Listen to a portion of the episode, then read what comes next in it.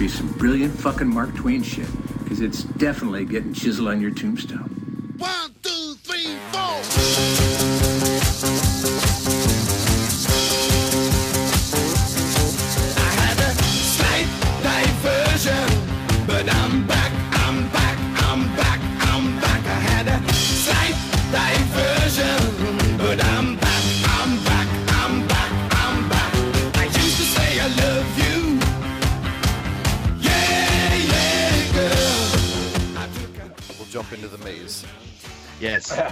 Good. Uh, it's a labyrinth. Yeah, Paul? technically it's a labyrinth. Remind me to tell you a funny story about that joke in Brazil. Okay. Over here,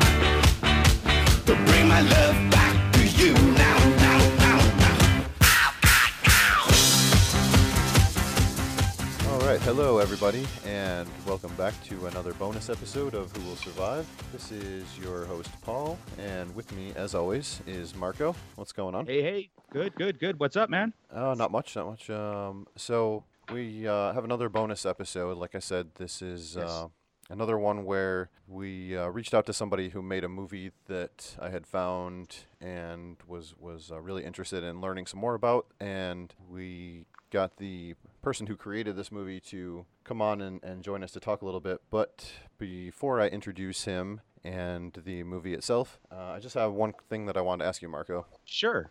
Uh, I want to know uh, where's that beard at? Beard's on the face. I said, where's that beard at? A beard's on the face. what you say? I said the beard's on my I face, love it.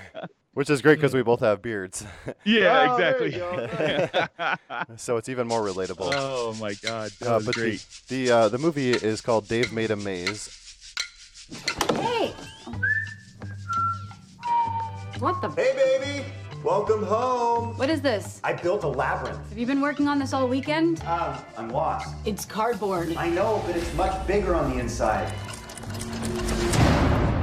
I'm going into the maze. No! I don't want you to get lost. Okay, just ignore me. Do what you're doing. Put some music over this. It'll be a montage. It'll be awesome.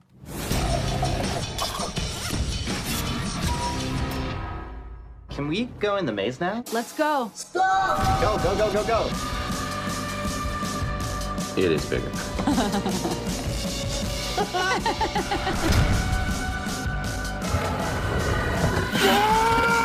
This place is huge. The double.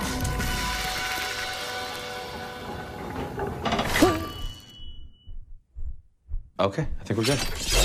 Oh,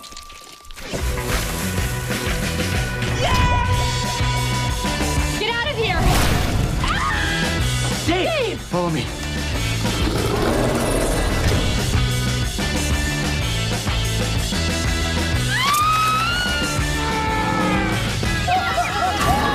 Okay, I can explain it. I can explain everything. No, I can't.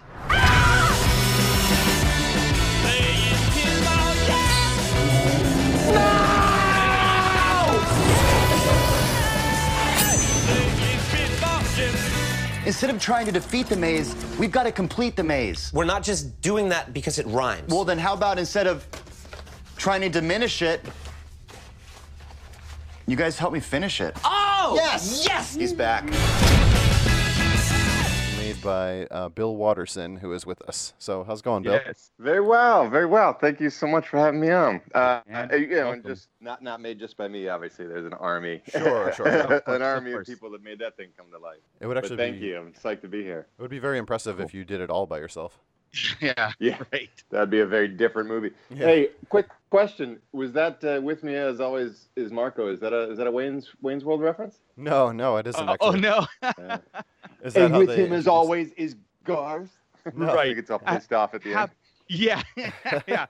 Uh, yeah. What the hell, man? no, I'm not trying to, you know, fan the flames Yeah, of this is discontent or anything. I'm just It probably snuck into my pop head culture from. reference. That's all. That's all. It probably yeah, just no. you know snuck into my head from back then. So right. I definitely grew up watching that movie. Yep. Yep. Uh, cool. No, um, the the movie came out last year, and I know you guys probably spent quite a bit of time making this whole thing. Uh, I just had found it not too long ago when I when I first posted about it on Instagram, and then you had saw it. Uh, so how how did you get to y- you know you're releasing and everything? Like I know it's so weird with movies now where it goes through like festivals and then it becomes available to the public and stuff. So yeah, it can. It can really, uh, you know, it, infinite ways that it can end up getting out there. this but technically we- was a 2017 release, right? As far yeah, as our, ours was a pretty traditional route in, in that regard. I mean, it took us. we- had a we had a draft of the script that we were excited about. It wasn't finished, but it was a story we were excited about. Steve Sears had written it, Mhm. and um, John Charles Meyer wanted to produce it with me directing. And you know, it from that point to where we had a world premiere at the Slamdance Film Festival in Park City it was over five years. Um, I mean, the script, you know, took on a lot of iterations. Characters were dropped, ideas were dropped, new themes Sure. were brought in, or or, or um, really identified and highlighted. Um, actors got attached, couldn't be involved anymore. Fundraising fell through, came came came together, fell through. You know, it was a really long process, but Sure, we sure. shot it in uh, May of 2015. We had like 20 days in a single soundstage in here in Glendale, California. The apartment, everything was all on the soundstage. We built everything. Sure. Um, Wow. And uh, and then we had enough money basically to shoot it, but not enough to finish it. So we went back to sort of raising some money. We did a rough cut, showed it to some people, tried to get some more money, tried to add some things. The Mhm. the, the film climaxes in an actual functioning animated zoetrope. Um, that hadn't been, you know, we got accepted in Slamdance. You know, we hadn't even shot, built, shot, edited, designed any of that. Um, Right, right. the pup the puppet scene came later. You know, a lot of that stuff we sort of cobbled together Mhm. piecemeal um, as we were approaching getting ready to share it, and then we got in Slamdance. I was like, oh god, finish it, finish it. Right. Um, right. And we had the we had the world premiere uh, January 2016, I think, maybe. Okay. Okay. Um, I could be wrong. No, no, no, no. It was January 2017. Sorry, yeah, January 2017 world premiere, and um, uh, we got offers up in Slamdance for distribution. Went back and forth. There's- You know, then there's a lot of negotiating. We won the Slamdance Audience Award. That gave us some leverage. Hmm. Started winning a couple more awards, um, and we're negotiating back and forth, and ended up getting uh, a distributor for North America called Gravitas Ventures. Sure. Um, and then they had their strategy for we would release VOD and in theaters at the same time. They wanted to do a theatrical release, which was you know a lot of people don't get to do that anymore. There's reasons not to do it. Sure, It's- sure. It's very it, you lose money most of the time, and we were no exception. But Right. um, there's certain I don't know how detailed, it, how interesting. It's, it's frankly not interesting to me because I'm not a, I'm not very good at any of this stuff. But you know, if you, I believe, if you release, there's a list of certain like 25 markets, and if you release theatrically in 10 of them, you hit a certain threshold for how you are marketed on iTunes, Amazon, all that stuff. Okay. Uh, and you get the in theaters now label, Right. which Oh, okay. increases your profile, increases the sort of the platforms they'll put you on, or the advertising buy, or Of course. the price point, or something like that. Like it, it, it affects how it's rolled out. So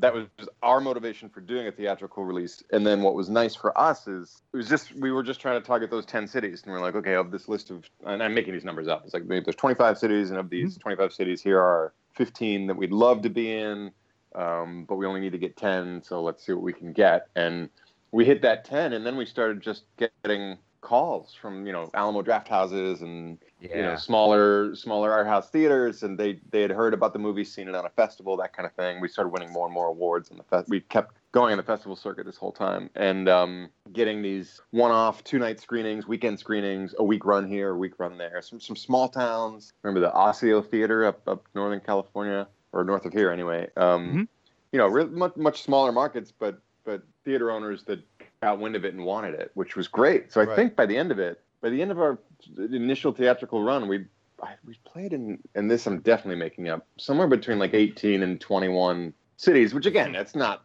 uh, you know, in a, a giant country like ours, that's not saying much, but for, um, sure. you know, for, for, with this landscape where an indie movie, you know, rarely gets on a big screen at all, um, even Right. bigger movies never, never get on a big screen anymore. Right. Um, and that personally for me, that was a thrill because I'm, I'm old fashioned. I want to see my movies in a theater. Absolutely. Oh yeah, it makes sense. Uh, so this was the first movie that you had kind of uh, been involved, at least on the the writing and directing side.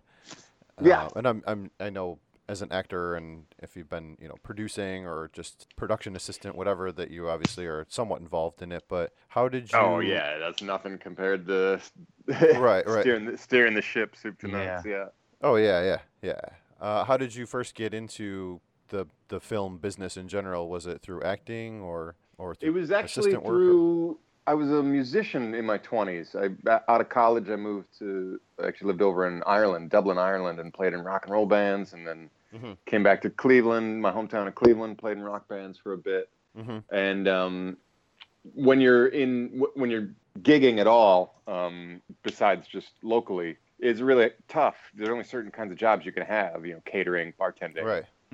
Um, it limits you. Um, and I was taking on all, all those kinds of work. You know, you're like, hey, we have a gig at CBGB's on Tuesday night. You're like, okay. I don't know what job's going to let me do that. Yeah, Um, right. Right, So you end up picking up all these random jobs. And I had a, a childhood friend who works in film crews. She went to the American Film Institute out here in, for cinematography. And she was working on film crews in Cleveland when I moved home. Uh, and I think she thought I was right for it. You know, I, I, I- I would get it. I'd Mhm. get the speed, the pace, the work ethic. And I think she thought I would eh, have fun too. Right. Um, I had actually acted in her thesis film at AFI for her, her cinematography thesis film. Um, so she, you know, she was really supportive and wanted to get me the job and thought I would enjoy it. So I started as a PA actually, Okay. um, and had a decent, you know, if, if you do, if you're in a small market like, like Cleveland and you're not an idiot and you do well on a set, you get asked back. So I, I strung Sure. together a bunch Right. of pr- production gigs like that, like casting assistant when um, some game show came to town, something where people shout "bank." What's that one? Uh, Anyway. I'm not sure. a bunch of Clevelanders shouting "bank" at the wrong time, and me filming them. Um, uh, I just had I had enough of a resume that when all the bands kind of blew up and I was turning thirty and uh, a relationship imploded and all this stuff happened, I was like, well, I could start over Mhm. here in Cleveland, or I could take this production resume um, and go try to do something on a bigger stage. So I came out to Sure. LA and started working again. Right, it, you know, tur kind of turned my back on music because it was just too hard and, and hadn't turned the corner on it, and and took all that production experience and started getting work right away out here, and then just building that skill set on, on set, paying a lot of attention, hustling, um, and then the. Uh, to take it even further, the you know being on set is fun, but I really miss performing. That's I was never a songwriter. I was never like the ace you hire to kill it in the studio. I was Right. the guy who went crazy on stage live, and everyone Okay. was like, "Wow!" Yeah. Um, Yeah, yeah, yeah. Well, I mean, not that I was wowing people, but it Well. felt like I felt like I was. Yeah, um, You you were. Come on. I so actually, we got to play up in Buffalo. Oh, nice. I can't remember the name of the club. I feel like it had like a American Indian name. Or Oh, uh. Mo- Mohawk Place. Yep, that's the one. Yeah, yeah. Nice. Yeah, I've seen yeah, a we bunch of shows there there with when I used to go. a, Weezer cover band we played with. Anyway, Oh, nice. not important. nice. Um, and uh, and uh, missing performance a lot, so I started studying at Second City and taking some some acting classes, some scene study classes, and, and kind of took that performance Jones out of um, out of music and into into acting and did improv and little bit little bit of theater, not much really, more more improv and sketch. Right, and then started acting in commercials and got a couple TV gigs here and there. The some video, some great video game work, motion capture and voiceover stuff. Right. Um, actually, just did a part in. Uh, well, I did it a long time ago, but it just came out. Um, and I don't even remember what I was. It was a really small part, but I did a character in the new God of War that's gotten such good, um, Oh, nice. Oh, cool. Such good reviews. Yeah, it was the same team that did same uh, writers that did Lost Planet, and they directed Lost Planet three, and and they had hired me as the main guy, like the the protagonist in Lost Planet three. So Nice. when they had their their their shot with God of War, they brought all of us. I, I think they brought everyone who had been on Lost Planet. They brought us in for for roles in God of War. But Sure, anyway, Sure. I'd forgotten I was in that game, and then the the writer reached out and was like, "Hey, do you have a PS4? I'll give you a demo." And I don't, so I was like, right. um, I still can't figure out how to play Lost Planet Three. But um, I, yeah, I just I forgot I was in that. But um, no, that's cool.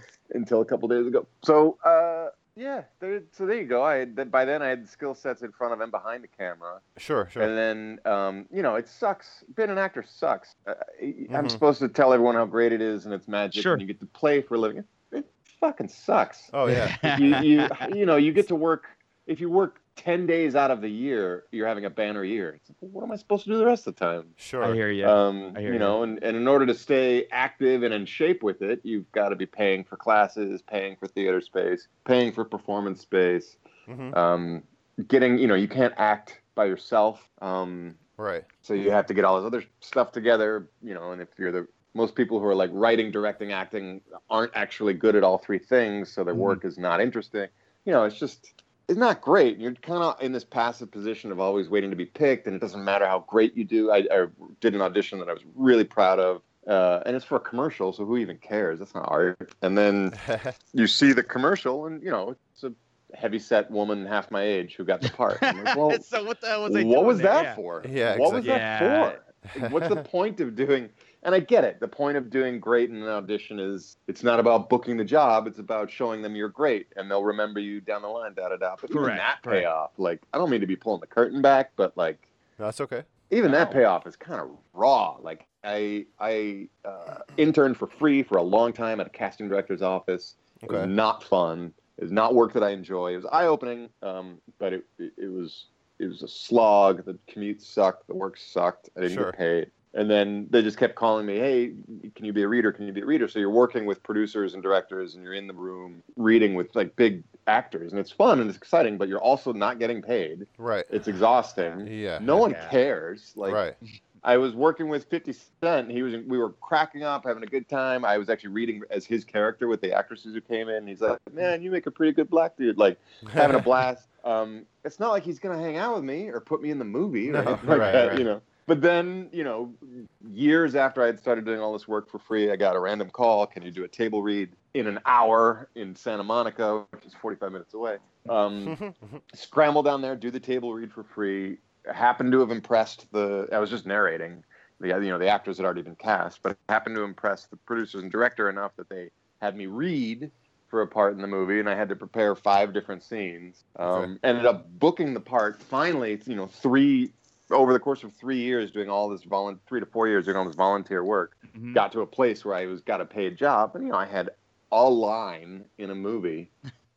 You know, like great. I mean, it was great, and I was grateful, and it was fun at the time. And you Yeah, can yeah, get yeah, yeah. that, you can build the other thing. But I mean, that's four years of sporadically working for free Yeah. Yeah. to Yeah. say like take the garbage out in a, in a movie. Like, what is Yeah. that? You know? and then this yeah and like the the uh, wow factor and nostalgia only lasts for so long after you like you said you know it might be a, a cool couple times sitting in a room and doing this and like hey this is exciting but uh yeah man after like a couple you know a couple years go by you're like you know I don't want to do this anymore. yeah, you, unless you get unless you can get lucky, get on a roll, or maybe just be better than I was, um, and and it really like a lot of people have that story but compressed. Mhm. You know, I was Right, working right. at a casting office for three months, and this guy took a shine to me and put me on camera, and I got this part, and that led to this. But what kept Yeah. happening is what I was doing wasn't leading to anything. Right. Right. Um, and I couldn't understand why, because it wasn't lack of effort, it wasn't lack of staying in touch, it wasn't lack of saying yes, it wasn't lack of helping other people, right. like finding them jobs. Getting, I've gotten a lot of my friends their first ever paid acting job. Um, you know, spreading the wealth in that regard. Um, Sure. Uh, it- you know, knocking on doors, hustling, but it, the, it- the acting just kept not catching steam. I would feel like the momentum was there, and I, I was firing on all engines. And six, Right, eight right. months would go by, nothing would happen, and I'd be like, "Am I even an actor? What? I don't understand." Right. Right. right. But so then at one point, you know, I just wanted to be in the driver's seat of, of my own life, of my own being creative, Sure. of seeing a project through to the end. You know, I'd acted in a bunch of things that never ever came out. Right. Right. They came out, but nobody told me, and I ended up finding them online, and they were embarrassingly awful. And like, well, you know, we all put all that work in, and it just lacked vision, it lacked cohesion, it lacked no one stuck Right. the landing in post, whatever it is, you know. Right. Um, so it's like, let it be my fault. Let it be my fault that it's not good, or that it didn't get finished, or that it didn't get made. You know, Yeah. um, instead of just being this this pawn, basically. Yeah. Yeah. No. Hey. It makes a lot of sense. It, it. Yeah. It does. It does actually. So before you Um, um, yeah. bef- you know, before you got into actually uh, writing and directing with this movie, had you kind of just dabbled with that? Uh, you know, done anything yeah, that's, yeah. That's not I mean, really credited. out of so- nowhere. Um, Sure. I did. You know, I, I made I made some web shorts for a TV show that we were trying to get going. Um, that was not about dudes moving to LA and trying to figure it out. You know, which is what every every idiot does when they're like, "I'm going to make my own content." And you're like, "Nah, that's just white noise." Um, uh, we- you know, we were doing this high concept thing about a rock band that was an espionage spy strike force. Anyway, um, it was fun. but you know, we made these like three, four minute episodes. Took them soup to nuts. Was you know, spent a lot of time in trying to learn. Again, it was John Charles Meyer. We were both acting in it, and then we were. He, he had some editing background. and We were really trying to learn editing together, or or or, or putting the footage into a edit together. Um, uh, and that was uh, instrumental in being in the editing room to being like, oh, those that ha- you know that page of dialogue is accomplished by when he looks at her and he's mad. So let's just cut it. Yeah, yeah. Um, you know, um, that was that was eye opening. That was great. Sure. Um, I wasn't.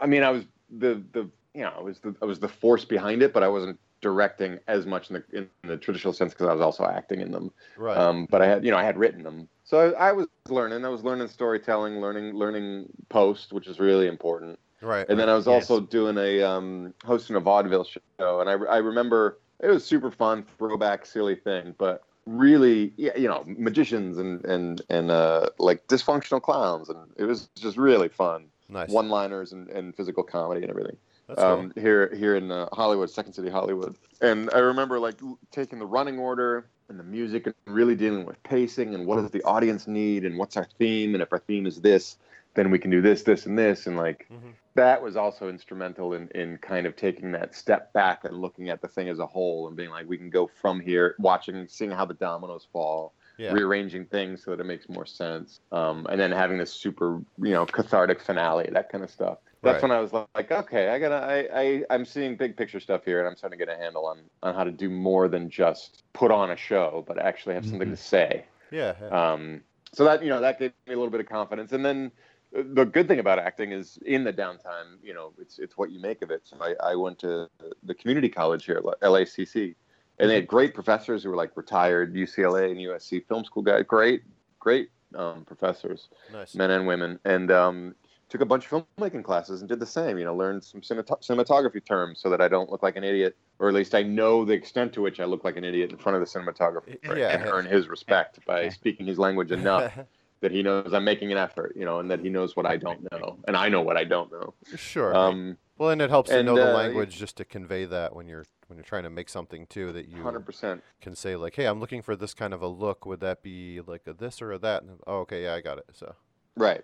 Like I, I, I, I've been an actor and been envious of directors who are like, I want to see this on the 25, and they're talking about lenses, and I'm like, man, I don't know how to do that. Right. But I do know how to say like, you know, I want to, you know, I want to crush that background with a real nice shallow depth of focus because I want, I, I, I don't want to be sure where we are at the beginning, you know, that kind of stuff. Sure, um, sure. And he'll, he'll know what, he'll know what that means. Right. Um, but you know, I'm also getting there. You know, I'm, I'm, I'm new. I'm new, so I don't have to know everything. Yeah. Um, but that that gave me you know more tools in the toolbox, a little bit more confidence. I definitely studied some film history, which gave me a sense of uh, context and some you know you you. It is always worth paying attention to the masters, whether or not you want to emulate them. It's Sure. it's worth taking in taking them in and knowing Right. what you don't know. Um, yeah, yeah.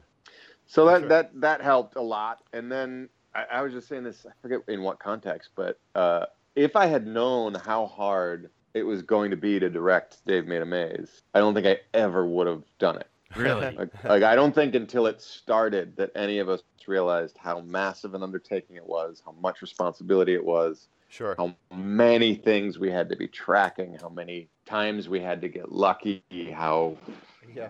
how much how, how just how many questions you have to be able to answer if you're directing the film. Sure. Did you You know? immediately get like discouraged just going in there like, you know, day two, I'm just like, I don't know what I'm doing. Or not you don't know Um, what you're doing, but you're like, what did I get myself into? I, I, I- It's I more feel, that, you know, yeah. Fail everybody. Yeah. It's, yeah, it's more that like a, a- an intense sense of responsibility because I just remember that first day, Yeah. so many people showed up Yeah.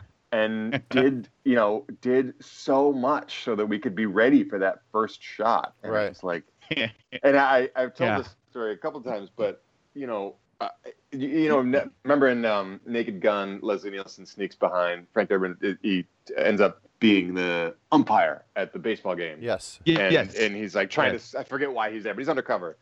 And they throw the pitch, and everyone's waiting for the call. And there's a moment where he's right. like, Perfect "Oh analogy. right, I have to, I have to call the balls and strikes." And that first day, everything was set up. Monitor was up. You know, it was a real shoot. Got script supervisor, got the monitor, got you know the, the ma- it was the it was one of the opening shots of the you know Annie coming in the door. Apartment looked great. The maze looked incredible. Smoke was coming out of it. It was a beautiful thing. Yeah. You know, Meera looks incredible. She's stunning on camera. Incredibly talented actress. Nick Mhm. blown up as a comedian. He's like hiding backstage, doing the lines. You know, Right. because he's supposed to be in the in the maze and everything. I I think at one point he actually did lay in there for some of them. It was just great. And and, and the same thing happened. Like we're all staring at monitor. Uh, AD is like, okay, let's roll camera. Camera speeding or, or roll sound. Sound speeds. Uh, roll camera. Camera speeding. Yeah. Okay, we're all set. And we're all looking at the monitor waiting for something to happen. And I was like, oh, right. I have to call action. That's me. I have to do that. I have to make. Yeah, exactly. Right, right. Like, I had Yeah. to make you know, and I'm not going to say that by the end of the movie I was where Drebin was, like dancing and calling balls, Right. like making the audience go crazy. Right. Yeah. But you know, Oh, it, it was God. it was overwhelming, and this is this is something I haven't really said. Um, I don't think in any interview or or, or, or podcast in public, but you know, the fir- we made our day that first day. We got it all done. Oh, we nice. Of course. had a movie, and everyone Sure. knew it. The train had left the station. Yeah. The ball was rolling down the hill, gathering momentum. It was a real day, and Right. we got a call sheet for the next day, and it was going to be a real day and Mhm. for a real movie. Yeah. and it, yeah, yeah. like we did it, you know. Right. yeah. And I, I didn't feel like the pride or release or any of that. I went in my car. I was like, okay, guys, great. All right, we'll see you back at it tomorrow. We'll see you guys. Cool. And I, wa- Sure, I had sure. to park really far away because I wanted all the actors to be able to park, you know, and I wanted the crew to, to not have to walk too far. So I was like three blocks away. Yeah. Um, right. and I just sat in my car and had like a mini breakdown at the end of Yeah. that first day. Like, I can't believe how hard this is. And that was the first day. Like, sure. I started thinking, and I was just in the apartment where we we knew we Yeah. knew the set ahead of time. We had the shot list. We had you know we knew what we were there to do. Right. And there were you know it would start to come that there were sets that hadn't none of the other sets had been built. That apartment took up almost all of our build space Mhm. our shoot Yeah. space. I mean, so it was coming where they were you know. I, on that first day, I'm like, well, then what am I going to do? How am I going to shoot the origami scene in the origami Yeah. room that hasn't been built yet? And I have no idea how to pull it off. Yeah. And it's not storyboarded because we don't know what it's even going to look like or where the camera can physically go. Right. You know, it's just like, what am I going to do? Sure. And it was day one, you know. Yeah. But it, you know, by the end of it, you know, I caught a groove. I, I had a semi. I, I, well, I had a better. I had a good poker face Mhm. through through Mhm. most of it. You know, a lot of bathroom breaks that were you know breakdowns that no one saw. sure. Um, uh, wow. you know, that, that being an improviser and an actor comes in handy and stuff in, in that situation. Yeah, I you know, um, just sort of being the being the cheerleader and um, that kind of thing. Right. Uh, and you know, it, it started to be fun. There were days that were awesome. There were days that were impossible. Sure. right Uh, you know, like, eh, no movie has enough time and enough money. Blah blah blah. But we had Of course. 68 feet by 45 feet and 20 days. We weren't allowed to go into overtime with our actors. We had so little money, you wouldn't believe it. Um, I mean, you wouldn't believe it. Like our, our uh, it just it's ridiculous. The sets were being built while we were shooting, so you'd call cut, and you know they're they're building 10 feet away for the scene you have to shoot in an hour, and the set's not even built Yeah. um, it was it was it was chaos and it was incredibly challenging and and if I had it, I don't think um, I don't think uh, if I if I had known how massive massively challenging it would be I don't think I would have done it Right. um, but you know once it started it was too late you know I wasn't gonna fail I wasn't gonna fail Right. everyone Yeah. Yeah. um, and then now I go into things a lot better. Like I had a uh, the the we were talking um, about I was shooting in Victorville last week in a music video. You know, I had the whole thing. I had the shot list with all the looks. I knew exactly what I wanted. I knew how I knew how everything was going to cut together. And then you have to be flexible with all the when the fit hits the fan in, in real life. But yeah, Yeah. I was I was way more prepared for that music video um, than I was Yeah. for for David Well, Mays. you what you did is you, you learned on the job. Like no amount of training Mhm. is going to prepare you for day one. You know, and that, that goes for almost any career where it's like you sit there, you get overwhelmed. Like, I don't know what I'm doing, but at the end of the day, everybody goes, "Hey, good job," and you're like, "Okay, I'm gonna go throw up now." And um, but, but it's it's almost like, well, you know what? You got that. Out, I know, like the nerves probably will never go away, but you actually got that out of the way where it's like you can relax now. It's like okay, you know. But um, and that's that's actually uh, uh, very cool for you to open up like that and then tell because it isn't always as glamorous as people want it to be. Like you know, like just it's so easy. You know, just roll camera, actors do great. Okay, cool, we got a movie. Yeah. You know, that's that was Right. I mean, there were look, there were great days, there were tough Sure. days, there were times when I had no there. idea Yeah. what to do or say to get what I wanted, and I had to let it go. And there were times when I was sitting in the editing room being like, "Well, all I needed to do was this," but I didn't know that then. Yeah, Um, right, and right, then there were days where we were all laughing and, and we knew we had done something special and just couldn't believe what we were seeing in front of our eyes. You know, the obviously the advantage of doing everything practical effects is it's all there and you're looking at art and you're Mhm. filming it artfully and you're like, this is amazing. Mhm. Um, Yeah. And you know, it it it sounds cliche, but I had an incredible team. Um, Yes. It's not like I was the only one who wasn't going to let us fail. Like everyone was invested. Everyone was bringing ideas to the table. Yeah. You know, not that it was directed by committee, but I had I had the people I trusted, and, and people felt like they could, um, you know, felt like they could collaborate. The actors felt that it was collaborative. The script supervisor was brilliant about making sure, you know, we we we destroyed every set at the end of every day. So if if we didn't get a shot, we were never That going. was That room never existed again. So Right, yeah, right. she yeah, was yeah. amazing about making, and the AD too, who had an incredible schedule. They Yeah. were just amazing about making sure, like, we're not leaving this room until we have the scene, Mhm. whether Right. regardless of what we're up against. Yeah. Um, you know, and and having them have my back and knowing that it Mhm. was important to them too, um, was you know the only way it got done. Like it, it Yeah, Yeah. it- nothing is more collaborative than than making a movie and, and anyone Yep. who thinks you know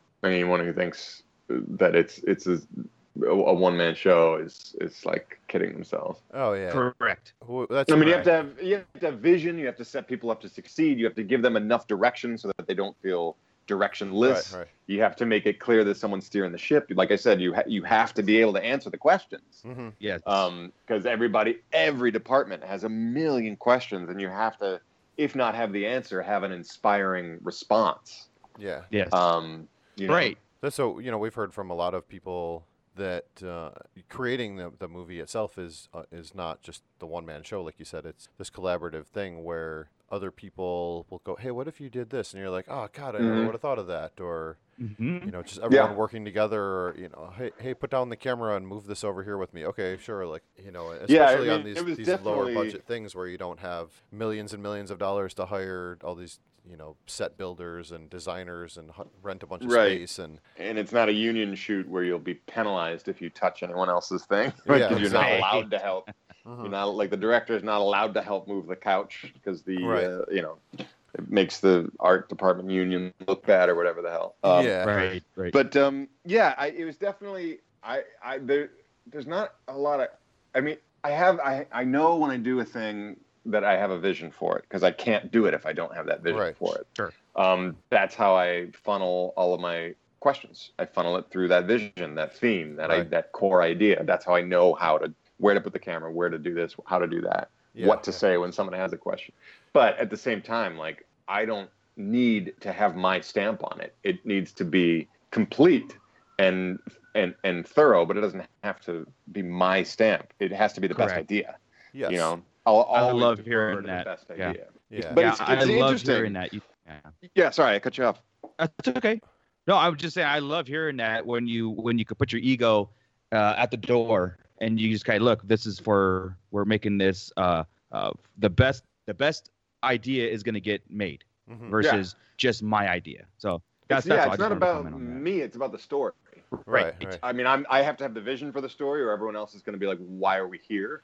Yeah. Um, Right, but you know, especially a movie like this there's so many moving pieces and like you said even the the setting up for the next thing you don't even know exactly how to set up for the next thing because you don't know exactly what the next thing is going to look like when it's finished so right, you know, right. you have these ideas and you're like well i think it's going to be like this but let's see when we get there so Yeah, we didn't have the we didn't have the pre-production that a, a, a practical shoot like this, practical effect Yeah. shoot like this. You'd have blueprints, and you could base your Mhm. storyboards and the blueprints, and there's but like we didn't we didn't have the time for that. We we had Mhm. um, Sure. it, it's complicated, but we got enough money to shoot the movie with a caveat that we had to have we had to start shooting right away, or we would have to give the money back. okay So we, you know, we had four weeks of pre-production on a movie that would normally have three months. yeah Um, yeah and we had a build space that didn't accommodate the sets. So Right. instead of having all the sets built and then shipped, or or you know constructed um, uh, uh, on on the location, we they were being built on the, as we went. So right uh, you know the, the the kinds of preparation that I I would know I would need to do for a shoot now, we it wasn't an option. right Um, it was just I don't know, get it done. I don't know. Yeah, how. yeah. Let's just get it done. You know. Um, but it's interesting. Uh, it, it's and I don't know how consciously this was done. I, I, I can remember one specific example where I actually did sort of shut someone down because I, ha- I had my brain trust of what I needed of, Right, of, of who, who I talked about, and then someone was like walking by and was like, "I thought you were gonna da da da," and I was like, "Dude, don't." hmm I, I, I, it can't it can't be a set where every single person is like, why doesn't she do this? I think it'd be funny if Right. it's like you can't you can't do that. You can't do that. I've been an actor on that set and it was chaos. And the AD came up to me and was like, "Do you think it'd be funny if you were this instead?" And I was like, "Who the f- I I my job's to please the director. Who the fuck are you? Yeah. Like I've done my preparation. Here's how I'm doing the line, and if the director wants the line differently, fine. I don't Right. know your name. You can't walk up to the actor and just start telling him to do something differently when you're the AD. That's not your job. You know. Sure. Yeah. Um, so you have to you have to have clear. You know, you have to have that clear. It, it's interesting because it's, it, it's everybody in indie filmmaking is like whatever gets it done, but you also Mhm. have to have the clear division of, of, of labor, or it becomes chaos. And, and you have to be the director who's like, I'll be the one that talks to the actors. I'll be the one that you know. It, it, it it's interesting. It's a real balance of like the let's. I'll always defer to the best idea, uh-huh. but I'm always in charge right Sure. right you know so you have to have an atmosphere where everyone feels like i don't know how interesting this is to you guys but you have to have this Oh, atmosphere it's- no it's where good it's everyone interesting. feels like they can contribute and they feel like they're contributing they take that ownership uh-huh. and and they and, and they're contributing but they're contributing within their lane yes. if that makes Yes. sense oh yeah Absolutely. um, and they feel free uh, and unshackled and creative within their lane, within their department. And then Right. also you have to make sure they feel appreciated for that too. You know, you have to Mhm. make sure you're letting everyone know that you're seeing what they're doing and contributing, and, and that you appreciate it, yeah uh, and and how much it means to you and how much it means to the show. Right. Um, and it's tough. It's it's not something you can do every minute of every day, but but Yeah. um, I think it creates an atmosphere where people feel safe, but they also feel free. And those two things don't always go together. Right. Right. Uh, you know, freedom can quickly lead to recklessness. Safety can quickly lead to laziness or you know disconnecting because you're like, well, if he's got it all set, then I'm not. I'll, I'll just phone this one in because he's doing you know. Um, so and, and I don't know how much of that I was able to do consciously. I know I'm aware of it from being on terrible sets. You know, I spent a lot of time doing a lot of student films, low budget films as an actor. You know, I, I, as a PA, I would work on you know Curb Your Enthusiasm, Well Oiled Machines, major HBO productions, and and and and um, more significant work. And then as uh, as an actor, I would work on the lowest of the low, the Right. student films, the the no budgets, the the the wannabes Yeah. and you know knowing how something's supposed to work and then seeing how it's done horribly dysfunctionally Sure. it was great Yeah. because i could always i was i actually and so did my producer john charles meyer he's a brilliant actor so he had done the same uh, we did a lot of sh- short films and student films together actually Sure. um, as actors so you know we were like here's what's not going to happen on our set sure. Sure. um, and Like we had that. our list. We had our running list of like, uh, here's the stuff that shuts me down as an actor, and I don't want any of my actors getting shut down because of this BS. You know. Yeah. Um, you know, and there, there's a degree to which we didn't have enough money to control all of that, and we couldn't protect everyone from every shitty thing that happens on a movie set that has no money. Sure. Um, but we definitely had an atmosphere. It was fun Yeah. It was fun. Like when I see the actors now, they talk about how much fun they had. I know Nick is very proud of that film, not just because he was Yeah. doing something, you know, spreading his wings in a way he doesn't always get to do, Uh-huh. um, but uh, you know, we he would always text me from these other film sets and being like, "Man, I wish we were just making." You know, I, I wish it was just our thing because that was special. This is a drag, you know, Yeah. um, or Oh, some version of that. I mean, I don't mean to shit on projects Nick's been involved in tangentially. That's not what I'm trying to do. Um, I'm just I'm just trying to say that like the e- even the actors, Yeah, yeah. some of whom I was like I was in awe of. Like James Urbaniak walked on my set and I was like, what what is going on? Like he, I've been a fan of his for a long time. The Hal Hartley movies in the '90s. Like, Mm-hmm. Why is he here? Why did he show up? Why is he here? you know, Yeah. and how am I supposed to tell him what to do? Uh, what the hell do I know? Yeah. It's James Urbaniak. Right. um, but uh, you know, in getting to see them and staying in touch with everyone and, and running into people, it's always it's this wonderful thing we shared. I mean, yeah, we were in the trenches, especially with the crew. It's more war stories. We're laughing our Sure. asses off at like how crazy things were. But um, with with the actors, you know, they they never went into overtime except maybe once or twice for half an hour here, an hour there. Um, you know, it was it was somewhat chaotic and uncomfortable, but everybody knew what they were getting into. Everyone walked onto the sets and saw the art and the magic, and everyone came out for all the Q and A's, and Yeah. you know they're really supportive of the film and and throughout its theatrical release, and you know all, all the main cast said yes when I was like, hey, can I come by with the puppet version of you and shoot a shoot a promo for Hulu? They were like, oh my god, we're on Hulu, yeah, come on, I'm I'm free this afternoon, let's go do it. You know, um, every, everybody was just really down. Sure. which, Sure. you know, the, for for making that movie and now going forward in my career, having having that movie as a calling card, it was a litmus test. Like you send that script to someone, and they're either going to go, "This is dumb," or Yeah. "You need a million dollars to pull off even one of these scenes. You're crazy," or they read it and go, "That sounds awesome. Yeah, Let's try to make that happen." You know. So Yeah. anyone who said yes to the movie, like we didn't have auditions, we didn't have table reads and chemistry reads. We just made it's called offer only. We're like, hey, you want to be in the, you want to play this part? It was yes or no. And if you Yeah. said yes, Yeah. it's because you got it. You know, you knew Sure. it was crazy. You knew our reference points. You knew what we were trying to do, and you were all in. Okay. Yeah. and Uh, that's kind of now in my career as a, as a calling card. It's like you're gonna like the movie Right, or right. not within the first five minutes. You're not like gonna get fooled into thinking it. No, we say it. You know how ridiculous our movie is in the beginning. right. Um, hear. Yeah. We're not trying to pull any, a fast one on anyone. Right, Um, right. And you're either like, oh, great, awesome, I'm on Mhm. board, or you don't like it, which is fine. Right. Um, Right. But it's been great for me in my career with like when you take general meetings or people who you know meet producers who like want to get your next movie made. They're they get the movie right away. They're not going to meet with me if they don't like the movie. Sure. Um, course. So it's a great litmus test for them too. They're like, oh, I like his mind. I want to work with him. Or like, yeah, no thanks. Like, great. Why would we waste each other's Right. time? yeah. Yeah. right. Uh, I was gonna say, why don't we uh, get into actually talking about the the inspiration and the story of the movie itself, because there's there's a lot there. How I, I know you're credited as a writer and uh, as co-writer of this movie, but um, you know where did this whole idea come from? Was this something that you and the other writers sat down and kind of hammered out, or did you you know were you guys friends and kind No, of it's bounce all some ideas Steve. around? Yeah, Steve and I, Steve and I met at um, Second City. He used to do the vaudeville show. It was an Mhm. integral part of the vaudeville show that I talked about. Um, Okay. and he, uh, if I remember correctly, he was working on a script called Operation Death Maze. He loves horror. He loves, you know, uh, the Grindhouse. He loves all that stuff. Sure. Um, and he was working. He had worked in reality TV to, as a as a logger, where you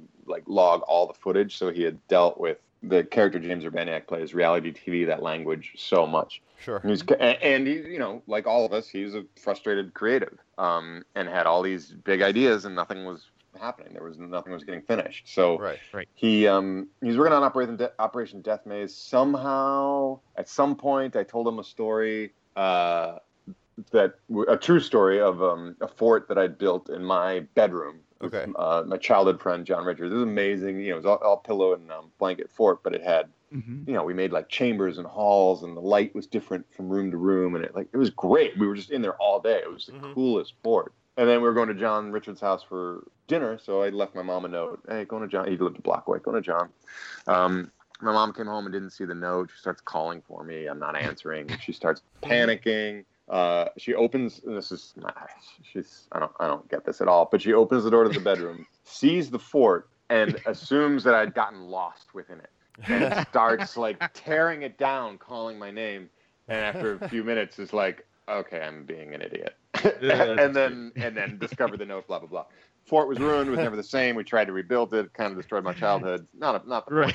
point. Um, but so I told Steve that story, and I think he really latched on to that that fascinating Yeah. idea of being lost in in a in a room. Like, how could you be lost? Right. It doesn't make sense. Um, You know, Right. he just cranked out a draft. He had he had a really strong draft with all the major set pieces, the origami room, you know, the hair, the James Urbaniak character.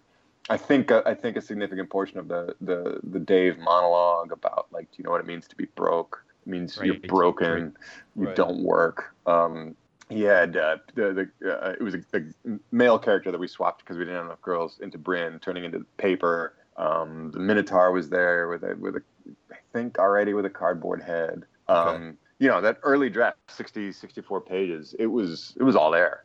Okay. Um, and then, you know, not long after that, when it was like, let's actually do this, uh, as I was trying to come around to it as a, as a director and as someone who also can write and has written, Mhm. uh, I started identifying for me what the themes were and kind of making sure the characters, you know, everything was being fed through that theme. So everything had a logic to it, an internal logic, even if it was crazy, it had an internal logic. And then combining characters, Sure. doing some table reads with friends, thinking about what landed, what didn't, um, taking passes at certain scenes, um, and then sitting, you know, eyeball to eyeball, both as improvisers and actors, working our way through scenes and making each other laugh and finding what worked and what didn't. Right. Um, you know, there's there there were characters that got dropped, there were characters that got combined, there Mhm. uh, there were more deaths um, originally because there were three more characters that had really spectacular deaths that we never could have afforded to do. Sure. Um, Right. there was, uh, you know, the, the the idea that the blood and the gore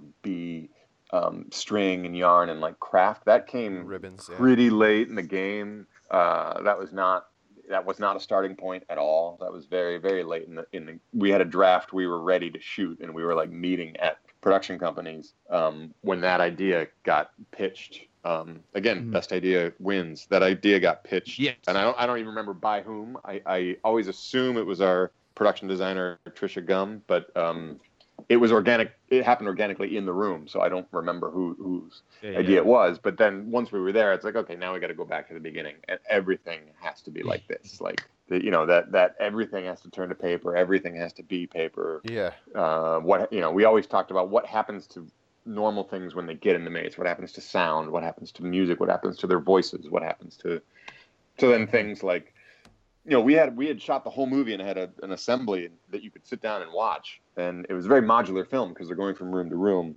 Um, Mhm. And we're like, well, what else? What more? Sure. And then we wrote the puppet scene after we'd already shot and edited, the, not fully edited, but assembled the entire movie. Okay.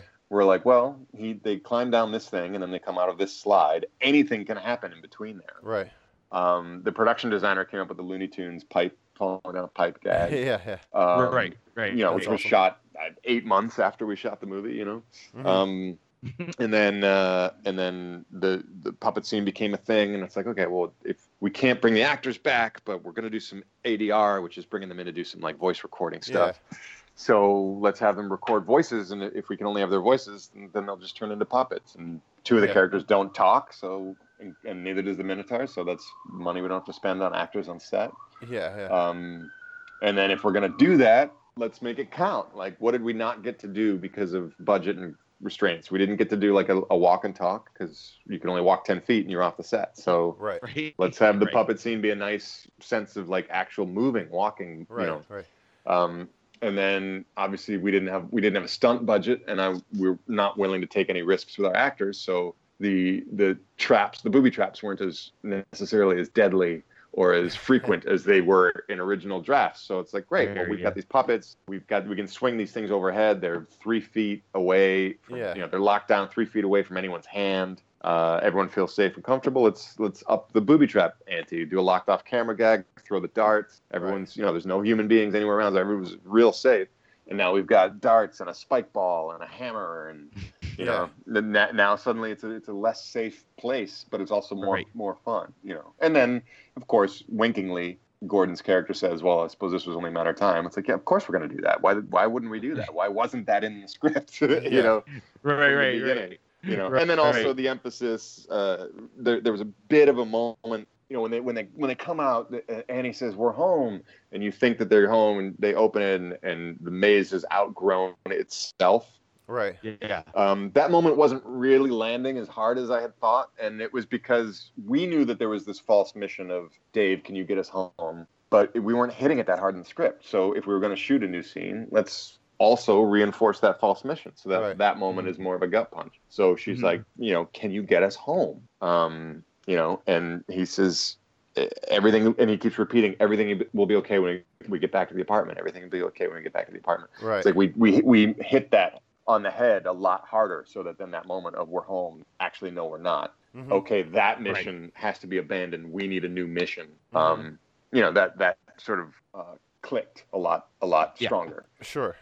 You know, it wasn't just my point being like it wasn't just let's have puppets because we can have puppets, or let's make the movie longer, or it wasn't indulgent. It was like if we're going to do this, obviously there's a payoff for the production design Right. standpoint, and it's kind of logically what you would expect to have happen. It's a lot of people's favorite scene, and it's going to be very fun. But if we're going to do it, let's look at what the movie needs and make sure it's all there as much as possible. Right, right.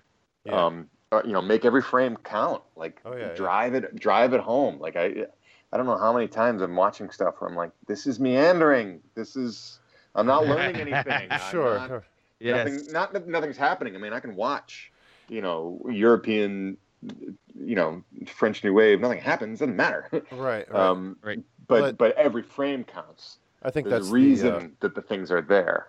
that's that's the thing that works so well in this movie is you know that everything is constantly moving and Yes. uh, I had mentioned before about moving pieces, but there's literally so many moving pieces in the movie where every time you turn, it's it's something different. Either the room has taken on a different life, or there's something innovative about the part of the maze that they're in, or something happens to the people, like they turn into puppets, or they turn into holograms, or like, and you know, there's even at one point where they're like, "Is this permanent?" And they said, "Nothing in this in this maze is permanent." You know? right, I love that right, line. right, right. they have the Yeah. uh, the kind of uh, step aside scene where they're having the coffee and the wine, and they're kind of going. Uh, back the and emotional that. So- climax. Yeah. Yeah, so- Yes. Wh- Which I mentioned to Hal Hartley earlier. That's very much uh an homage to, to him. That's something he would do in a lot of his movies where the Mhm. characters would swap dialogue, and as they did so, the same words would have completely different meaning. Sure. Correct. Um, and I was also reading something. Uh, I was reading some book on. I get stressed out and unhappy all the time, so I, sometimes I read these Mhm. stupid books. I was reading some book on like a beginner's guide to Buddhism or something stupid like that. Right. Um, and there was some story about you know the same or some point about you know the way the way a lover eats their soup with a spoon can either be something that drives you mad and leads you to breaking up with them, or it can be something that you you can choose to have it be just some endearing thing that you love about them. Right. Um, so a lot of that was like, okay, you're going to say the same things, and here you're choosing to drive it, have it drive a wedge between you. But as you work through your relationship and go through these cycles, hmm now you're going to say the same things, but now they're flirting. Right. And now you're going to say the same thing again, but now it's from a place of we are so in love and nothing, not even this maze, which is collapsing around us, Right. Right. ever break us apart. You know, Great. it's exact Yeah. same dialogue, Oh yeah. Yeah. but but with completely I- different. yeah, yeah, exactly. Sure. Uh, no. What about the the script writing or or I guess non-script writing? Was there a ton of ad lib stuff that you guys just did a bunch of takes and then cut it all together? Or I know you had kind of talked about like Yeah, table there reads to work out a lot of it because some of it is just Yeah. so crazy and and you're like, did they think of this ahead of time or did they just come up with this shit on the spot or? Well, Steve, you know, Steve's a great improviser, so his Mhm. dialogue feels like people being spontaneous. Right. Um, you know, like where's that beard at? We were screwing around at the at the top. That was Yeah, that's in the script, word for word. You know, Right. and like it seems like this thing that old friends would do. Mm-hmm. Um, you know, their whole lives, and the actors would have brought to the table because it makes no sense. But Right. that was in the script, word for word, and it's great because that's that's what you want to do. You want, you know, Yeah, the yeah. hack version is like, well, you know, Dave, ever since fifth grade when we met, we've been friends. Like, oh my fucking god. Yeah. But then you ha- you have them do this, they riff on something, and you're like, these guys have known each other forever. Yeah. Um, Yes. you know, and Yes. Adam and Nick had met an hour before shooting that. Right. Um, Well, but you put that in the script, and you're like, great, there, We've Yeah. known each other forever. They definitely Done. made it believable. Right, So- right. Yeah. Yeah, Um, Gordon so, is know, great Some of at- that stuff that oh, he has love he has the best lines in the movie.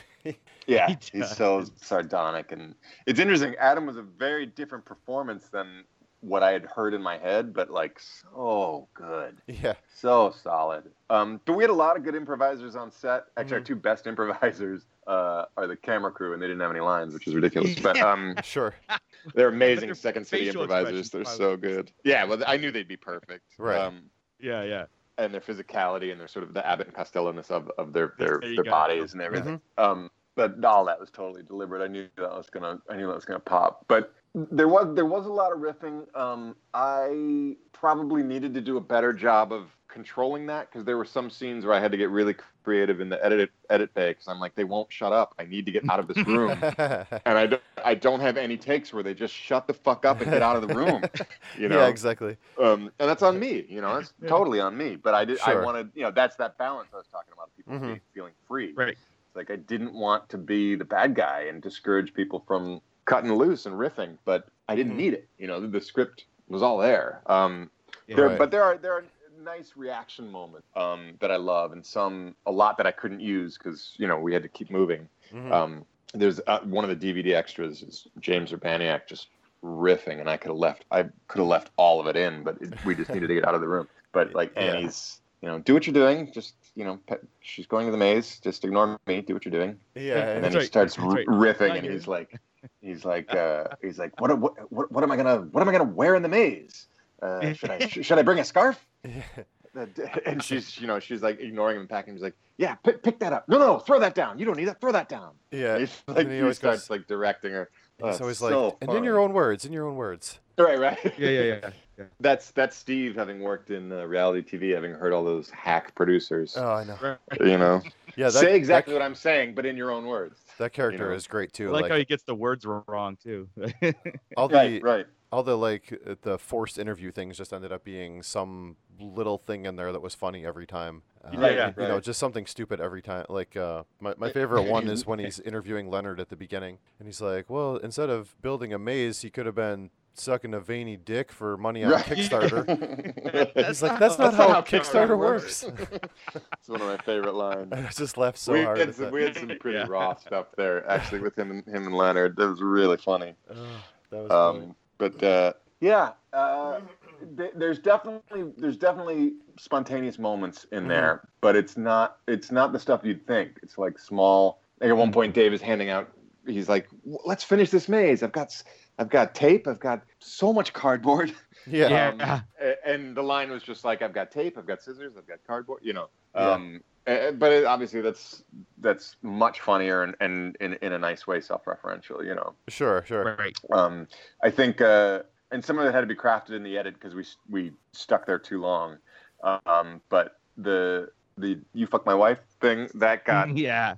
you know that game got Right. a little messy. Uh, but you know we just we found a way in the edit to have it just be Right. James, which is what he does, constantly correcting. You know, Yeah. it's just in fact there's no did. It's just, you know, um, and we use that to cut to cut around the moments of improv that were a little fat. You know. Nice, nice. Um, but I think you know, I think I, I think about this a lot because I want to keep working with very funny, very sharp, present people, sure. um, and have them feel free. But it's like, okay, maybe I've got to get, maybe I've got to say, let's get it, Right. get it by the books, and then let's have fun. Or Sure. okay, let's blow it out now. Okay, now that we're feeling it, let's get it by the books. Right, right. Um, you know, something like that. Because there there were moments where I was like, man, I, I I had to get, I had to work really hard in edit and know the footage in and out to Mhm. like, okay, see when he looks to the left there, use that over the dialogue that he said in the one take where he didn't improvise, Right. and that will accomplish. That gets the script. Um, because they were just riffing too much, you know. Right. No, and that's not Yeah. again. That's a a hundred percent on me. Like I was, I was trying to set the actors free. Um, yes. but then it meant that, that a lot of times I had to get really creative to simplify and just get the moment that we were there to get. You know, that I didn't necessarily capture in in in a master or a two shot. You know, I had to use. Sometimes I had to use footage from from completely different moments and and use like eye, eye, eye moves and head turns and real you know triggers. Right. Um, which is that's you do that in every movie, but but I, I definitely had to do it a lot because of specifically because um, I was just letting them, them riff and, and I didn't know how to tell them. I didn't have the language of like, okay, okay, everybody, settle down. you know? Yeah. easy, easy. Yeah. well, that, that will But then there were definitely uh, things- that will come with practice. there were I'm sure. definitely things that happened spontaneous not spontaneously but you know there's bless james urbaniak there, he, he won't do something if it doesn't feel true which is why all of his performances are brilliant and you could use any take that he ever does um, Right. there was a, a beat in the Bryn interview that wasn't feeling right to him. It was a repeat of a gag. He's like, I think it's just just a repeat of something we've already done. What if, you know? And he was in thinking about Harry and what he wants, and he's, you know, and and we sat with it. I was like, cool, let's talk about this. And we he came up with that moment where he's like, uh, you know, we're really getting into something deep here. Um, do you feel trapped, Bryn? You know, that was that was James being like, no, let's. I think Harry would this, this, and this. You know.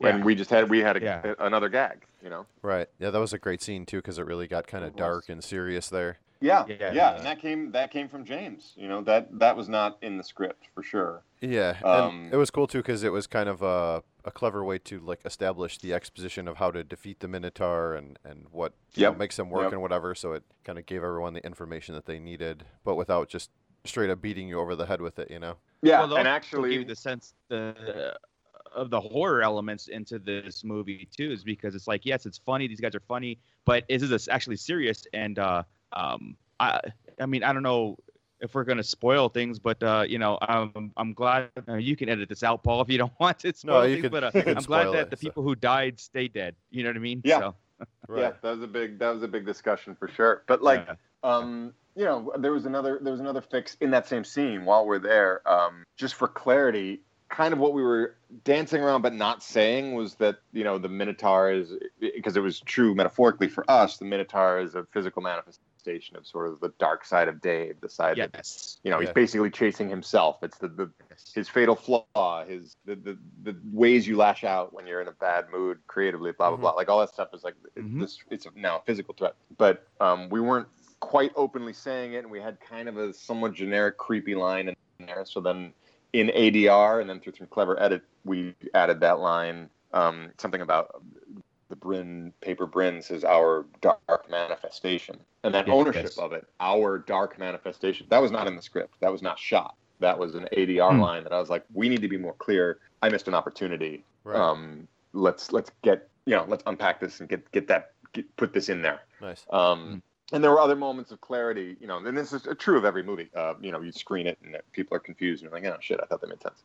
Sure. Um, sure. but one one sort of pulling the curtain back moment I'm particularly proud of uh, is there's a, a scene where they're in the cave with the stalactites and stalagmites and they're trying to figure out like what the new plan is and, and Annie like encourages him you know to if you in order you've got to be, build the chrysalis in order to risk, rescue us Yes. um, Right. Uh, Right, and, Yes. you know, Yes. Yes. Yes. It, that that was that that was all in the script, but people weren't quite clear on what the new mission was. So we had we had one master shot where we had a locked off camera and we just happened to be rolling during a rehearsal and James Urbaniak was standing with his back to the camera in this wide shot while we were rehearsing something and happened to shoot it. And then when it came to the edit it was like okay here's what we're going to do.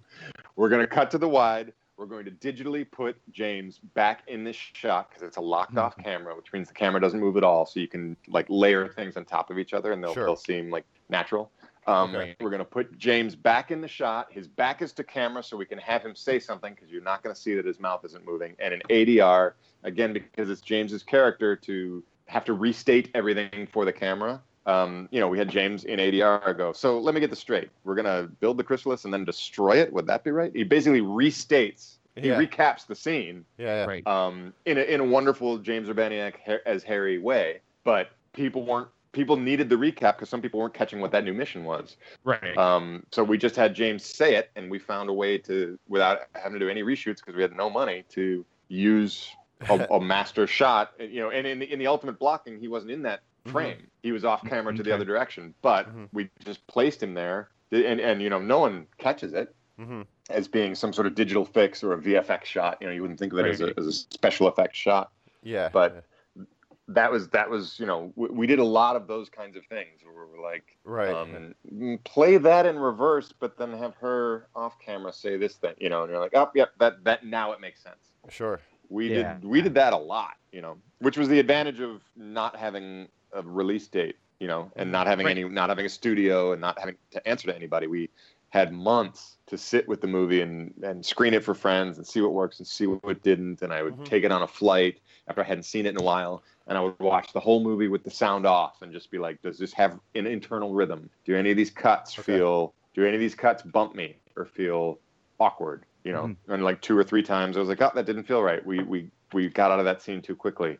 Um, and it's just a matter of a few frames here, a few frames there, um, more than a few frames, but a few a, a beat here, a beat there. Mhm. But the rhythm was off every once in a while, and I just had the I was able to go away from it for a month, Mhm. come back, and and you know watch it with the sound off on a plane because you know it's a movie, so it's got to work visually. Right. Right. Um, you have to be able. Your movie has to make sense with the sound off, or you've you know you're just filming a play Okay. uh, Right, and right. relying relying too much on dialogue. So um, Yeah. we yeah. did that, and you know that that's the advantage of, of no one breathing down our neck to to deliver. Yeah. No, I think uh, the the visual part of it is is you know stunning through this movie, Mhm. and uh, that's Mhm. something. Before we uh, before we run too long here and run out of time with you, uh, I want to talk about some of the some of the set design of this movie because that's really the Mm. uh, that's really the, main star character. is the uh, is the maze 100%. itself. Exactly. The main character.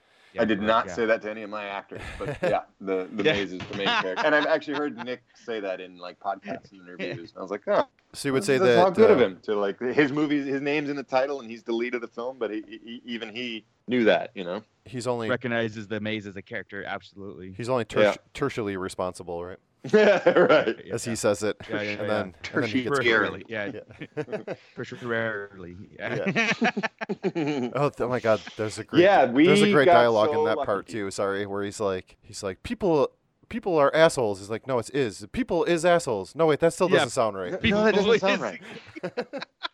I love it. It's- Everyone is assholes. Yeah. What is it? He's like, everyone are assholes. Is everyone is assholes? No, that doesn't sound. Sorry, God, I didn't mean to cut they're you off. so there. good in. Yeah. No, no, no. I can riff on that all day long. They're so good in that moment. Um. Uh. Yeah, we got very lucky.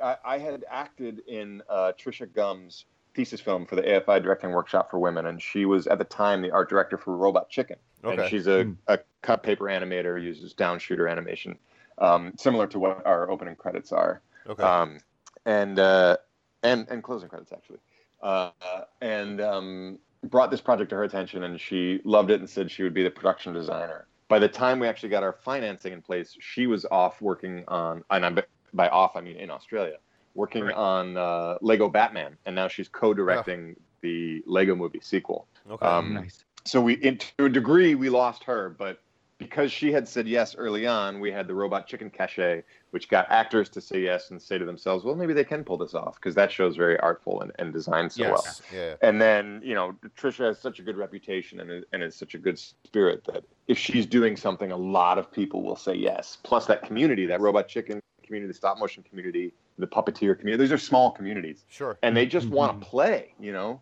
So it was basically like, hey, there's a gig on. Hey, dude, there's a gig on. Hey, call call Koval, there's a gig on, and people Yeah. just started showing up, being like, uh, can I do this? Can I do that? Um, and uh, so she brought on John Sumner, who did our production design bible, and he's actually he's a fine artist who works in cardboard as a medium.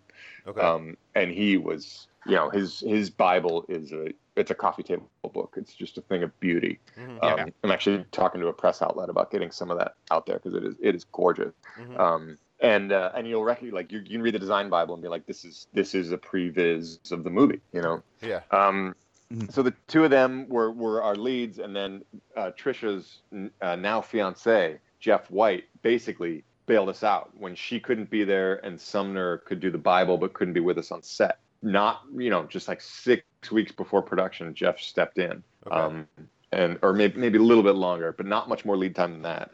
And he took over and was our guy physically building with us on set, and he knew you know, he's like, I got a friend. He's in he's in the Cardboard Institute of Technology up in San Francisco. I got to call him. And we're like, the what?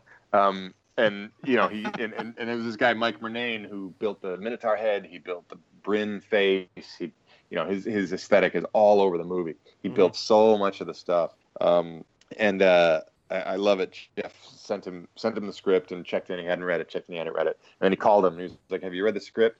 No, I haven't. He said, Listen, I'm gonna call you in two hours. And by the time I call you, I want you to read the script. He's like, All right, all right. Um, Mhm. and he calls him two hours later, and he doesn't say anything. Murnane doesn't say anything. He's up in San Francisco, and he goes, "So, who's making that Minotaur head?"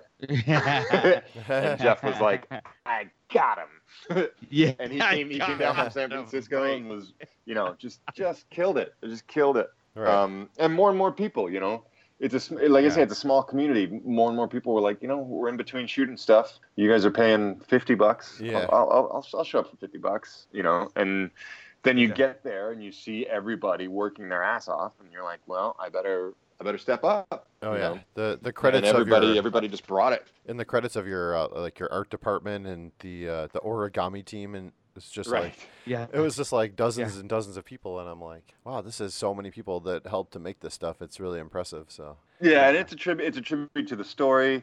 It's a Mhm. tribute to John Charles Meyer. He brought a lot of friends and family who, you know, he would host these origami folding parties at the Build Space, right um, and it'd just be pizza and beer, and ten friends would just fo- fold origami for a few hours. And he Yeah. did an amazing job of reaching out to like, uh, uh, you know, uh, blog like origami fan clubs, like inter- Mhm. what are the chat rooms or whatever. And, Nice, and nice. a lot of these people fold origami. yeah. They get together and fold origami on a Sunday, and then they throw that's it away cool and they're like, "Yeah, we'll Yeah. collect it for a few weeks and then just come back and pick it up." You know, that's awesome um, you know, and, and I mean, he did a lot more than that, but he, he he was always thinking along those lines, like getting people engaged and and saying yes. You know, sure Mhm. now the all, all the different rooms and the different concepts that go along with these rooms because every room kind of has its own little gimmick or a little personality or something to it Mhm.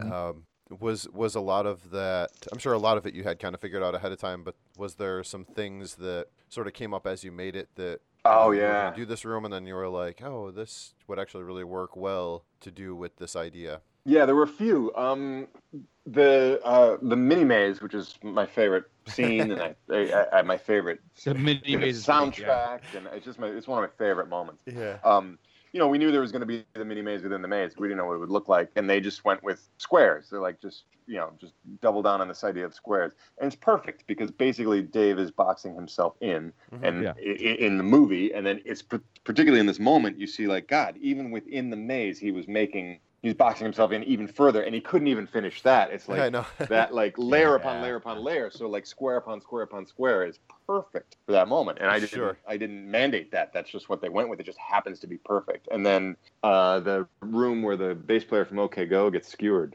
Um, you know, he, he Jeff was joking. He's like, "Well, we did squares last time. Let's do triangles this time."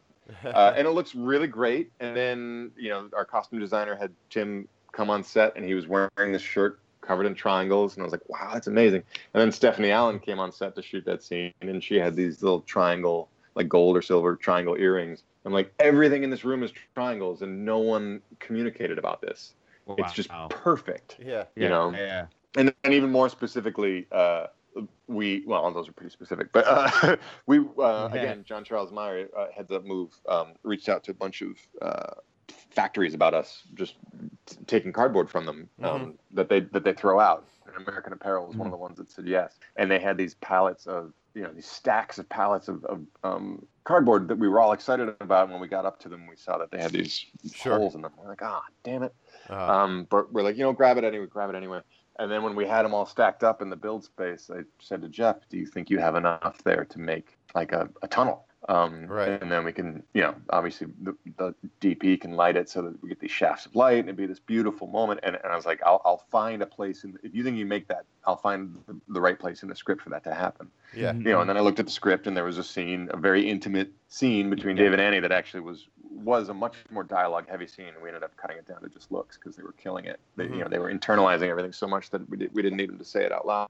Um, and it it's that that sort of hexagonal kind of looks like 2001, kind of looks like Yes. Bespin. Yeah. Um, yeah. It's very Star. Warsy. yeah, yeah, Yeah. Like w- w- I, I was like, that's that's the right moment for that set. Mhm. You know, that that was not designed for that moment. That was a set we knew we could have based on the shit we got for free. Mhm. And then I found a place in the script where it made the most sense. Sure. And it's you know, again, it's one of my one of my favorite moments. I think it's one of the most uh, sort of not iconic because it's not an iconic film, but it's the image that I see passed around the most on the internet, or when someone does an article or a post, or okay. um, uh, now that we're getting foreign sales, I've been seeing that image used in in foreign press and, and foreign posters and stuff like that. So it's, Right. it ended up becoming this because the movie is very much the Dave and Annie's relationship, and there's this beautiful shot of the two of them in this amazing corridor, and like that. If American Apparel didn't have those palettes, who knows what that scene would have looked like? I have no idea. Right. Yeah. Yeah. Uh, did you have a particular scene that was your favorite, Marco, or like a not a room of the Um, place? Uh, Not the room, the the the, the uh, like a scene by itself. Um, yeah, the the very first kill. what was uh the the the Yeah. beheading? Oh, the booby trap. Love Really? Yeah. Yeah, and she steps love on the thing, was and then it- Annie the So well. uh, Jane, yes, right? And then it, it and then it shows all the moving well parts. and Jane stuff. is the one. That, yeah, it's the scream. Um, Yeah. That that shot where it focuses on the scream. I, I would just and, and again that's really kind of kind of quick off in the movie. So powerful, like it was Yeah. just we had, I we had a mean, lot I'm not supposed to be that fu- one. and then there was just like it was just I mean beautifully beautifully shot and of course um at the end of that she goes is that my good yarn Right, You is know, that my like good yarn? like our friend just died but is that my like she was But pissed it's that so Dave used good confusing. yarn It's so confusing. Yeah. Uh, I love that. I so love the uh, it's, it's slow motion as the guts are exploding Yes. and she's screaming, but the music is double time. You know, so That's the, that, it. to get that great juxtaposition. Yeah. And uh, Yes. and that again, that uh, that pan, that camera pan where it goes from her foot on the switch through the floor, and then you see all the gears and the cockroach and all that. The, Yeah. That whole shot that was eight months after principal photography with our with our um, prop master's Yeah. foot, and uh, there, there was a version of that in the script that actually was meant to take place in the spike bedroom, like as the spikes were. We, we did it differently, where the, the string is alive and laughing and everything. right Um, but in the script, it oh, was okay. actually when you got to the spike bedroom, we were going to go under the floor and see that all all of this stuff was about to happen and that he was, uh, i i i- you know, at risk. But um, Mhm. Yeah. it didn't it didn't need it there. And I, uh, it, in in my mind, I thought, you know, like let, let the first kill come out of nowhere, and then the second kill will build up with a lot of tension. Now that you know someone can die, Right. but um, uh, that was interesting in theory. It, it, in in execution, it was much more fun to show show the gears and everything Yeah. right off the right off the bat, and then give you that impression that like behind every wall, who fucking knows what's yeah. Yeah. exactly going on behind there. You No, know? uh, yeah it- Sure. know? Sure. Yep. Yeah. I mean, aesthetic wise, I love the um the the deck of cards room where they just Oh, keep yeah, getting yeah. bigger and bigger and bigger until It's like, the- interesting. That the was, full size um, king one. Yeah, that was uh, another case of uh, the producer just had boxes and boxes of playing cards, and we're like, well, we got to do something. And then, you know, in retrospect, sure, it's Alice in Wonderland, it's you know all these wonderful Right. things, but also that really informed then the zoetrope. Right. Um, and and I and all of that was based on this idea that I had said, you know, Dave is lost in all these worlds, but he loves Annie. She's the she's the queen of all of the worlds that of all of his fantasy worlds. So then the idea of king and queen came into into play and made a lot of sense, and it was nice showing Dave as the king, you know, he kind of had we had the samurai sword, we had the king imagery, Mhm. and you know, the sort of taking ownership of um of that. Uh, Impulse uh, buy. you know, stepping up Yeah. into that. You know, there, at, at one point the, the zoetrope had three tiers, and the second tier was Annie as the queen, which Okay. you know would would would have been nice, but was not affordable. right, Um, right. but it, you know, we sort of tied it back. I actually have that giant king sitting here in my room. The queen didn't make it, but the king's in, in my in my office. Nice. Um, Nice. the uh, that that sort of motif ended up coming back in in the chrysalis, and then you know, as, as they're cutting, Yeah. building the chrysalis, is cutting the playing cards. yeah. They kind of show up, and you know, as as it unfolds, there's there's playing card designs all on the, the stand and everything. So it, we ended up really making a motif out of it, and and it's got that nice Alice in Wonderland kind of Yeah. you know Was- wink. Was the uh, the chrysalis scene was that all practical? Like they actually Yeah. made the the real zoetrope where it all Yep, was built a real zoetrope. That's Um, awesome. We, the zoetrope was not available in principal photography, so we shot it in a way where it's just off camera, just below them, and you're just seeing the tips of things all the time, um, and just getting the reaction shots, knowing Okay. that we could then cut to the inserts um, eight, Right. nine, ten months later. yeah. but uh, Right. it uh, it was yeah, it was practically shot. We've got all the all the raw footage. You can see it spin and just randomly spin, and then when you hit that frame rate and the the motor speed, and it syncs up, it just starts animating. It's the most magical thing. Yeah, it almost doesn't even look real like, when you when you watch it in Right. the movie. It's so perfect the way that, Um, it, that it flows. I could have I could have swore it was CG. I, I Yeah. seriously I could have swore that was CG. That's awesome. Yeah, the only gre- I mean, we use comps obviously for getting the stop motion stuff in there, but the only Sure. time we used green screen was um, Annie and Dave standing against it for when they turned when they became uh, when the black and white screen spilled out onto them. Oh right, right, right. Yeah. Projection. yeah, that was the only yeah. that was the only time we used any kind of any kind of green screen. Everything else was uh, everything else was handmade in the whole movie. Yeah, my my other uh, my favorite room of the labyrinth slash maze is uh, was it was the uh, well let me I'll do that and then I'll ask my other question. um, is Yeah. the the forced perspective room? Oh yeah, There was just so God, many I, like I haven't seen this movie in a while. there was so many clever gimmicks in it where you're like you know they go up and they pick up the giant coffee mug but then the chair is tiny and oh, like, that's great. Right. Yeah. We we actually had we had more planned. That was uh, we had, there was a nice moment where Harry reached for a, a teacup, but it was um I forget what you call it. It was it was uh, it, it was flat. Like it looks like it's Okay. there, but it's actually flat and elongated. right And he was like, Oh, and okay. he's like ah, Okay. And then sure he crumples it up and throws it in frustration. But when he throws it, it smashes against the wall and there's liquid. oh nice Um, Oh nice. We we had we had a bunch of gags planned in there, and we just had to start throwing stuff out, kind of as, it- as Sure. it got more to the day. We're like, all right, we got to be a little bit more realistic about this. Well, right, 'cause Um, it, it was at a perfect point where Right. you get to the in the movie where you're like, okay, well, what's going to be the thing with this? Like, we already had the piano room and the other. and you're like, okay, Right. this just looks like a normal room. What's the deal? You know, and you just kind of wait. right. And then the first thing that they move, and then the second thing, and like all of a sudden your mind is just blown. Oh my God! It's everything is. You know, he walks into Yeah. the the door, but it's like a it's just a flat painting instead of actually a doorway, Right. and like right.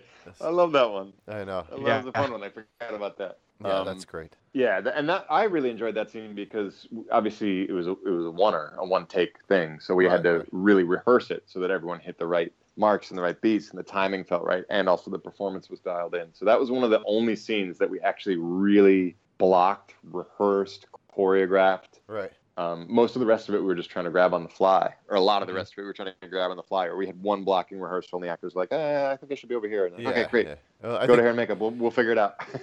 that one you really have to have the right timing and placement too because it's all in the visual gag you know so Yeah. it has to be pretty well blocked out and planned and everything for it all to actually work so Yeah, yeah, and you know, we did we did go in and clean up a couple things, like there, like where where the there was something about where the chair was touching the table. We had to clean up with a digital thing, and then obviously we had to comp the guys coming up the window. right Um, and we even used some some shading on that that moment you're talking about when Gordon opens the door and walks right into it. We used some shading to make it seem a little bit more 3D because the actual the set that we had didn't quite read as as so it's it, you know it, we took what was there and just shaded it. Um, Mhm. uh, it wasn't actually a, like a digital. It, it, it was a practical effect. We just Right. we just juiced juiced it slightly. Okay. Um, but, but yeah, that was that was that was a good one. Oh, I meant to tell you. Uh, so that joke at the end where it's like, "We need a title. How about Dave made a maze?" Hey, it's a labyrinth, not a maze.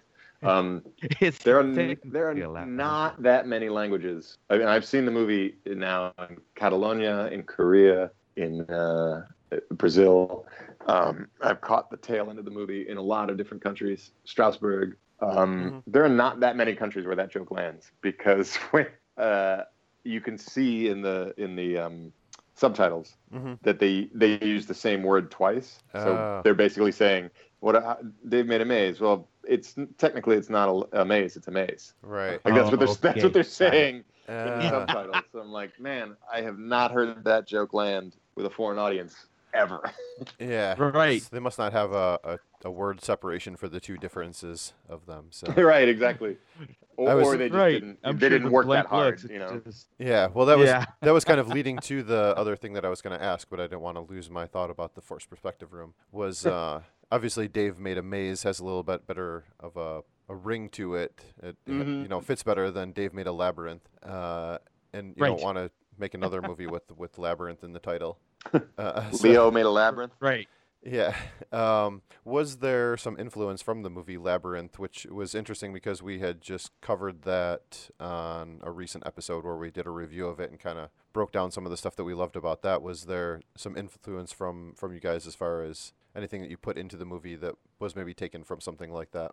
Um, definitely, it's a spirit. It's our spirit animal, no question. Sure, sure. Um, it's a movie that I love, and and what they, you know, what Henson does practically and insists on doing in camera. You know, Mm-hmm. no question. But the only thing that I would, the only specific thing I can think of offhand that it is an actual lift. Um, there's that bit where uh, there's, and it's really quick, but there's three stones, and as the camera pans by, they make David Bowie's face. They make the, the Goblin King's face. Okay. Um, do you know what I'm talking Yes. about? They're like three stones in space, Yeah. and they line up. Uh, uh, it, it, they, and I actually remember it differently when I went to watch it. I was like, oh, that's not how I remember it.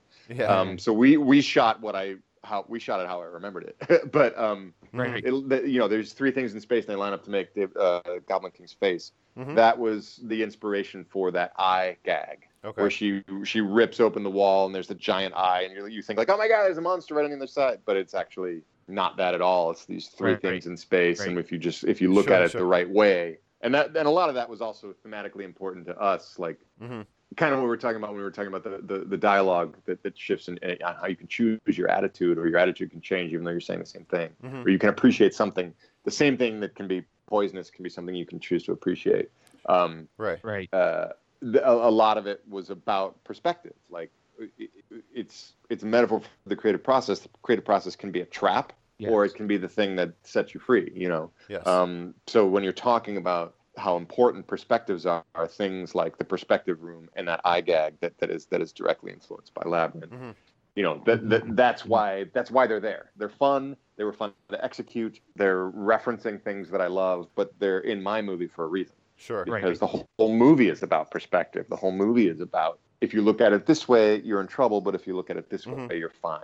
Right, so right. choo- choose which way you want to be looking. You know.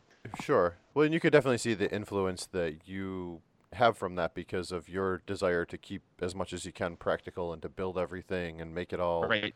these tangible things that people can feel and and you know really pops out of the screen in 3D, not just is something that's a, a 2D flat that's kind of painted in the background Yeah. or whatever, unless it's supposed to be that. Yeah, way. I mean, if, if you're making a movie about an artist, everything has to be handmade. Sure, or, sure. Unless you're making a movie about a digital artist, like if you're making Tron and he's Mhm. all about computers, perfect. Yeah, You exactly. get sucked in a computer and everything's computers. Duh, that's exactly how it should work. but if you're making a movie about a guy and you're trying to sell that he's an artist, and you're seeing in the opening credits him try to do all of these different things yeah.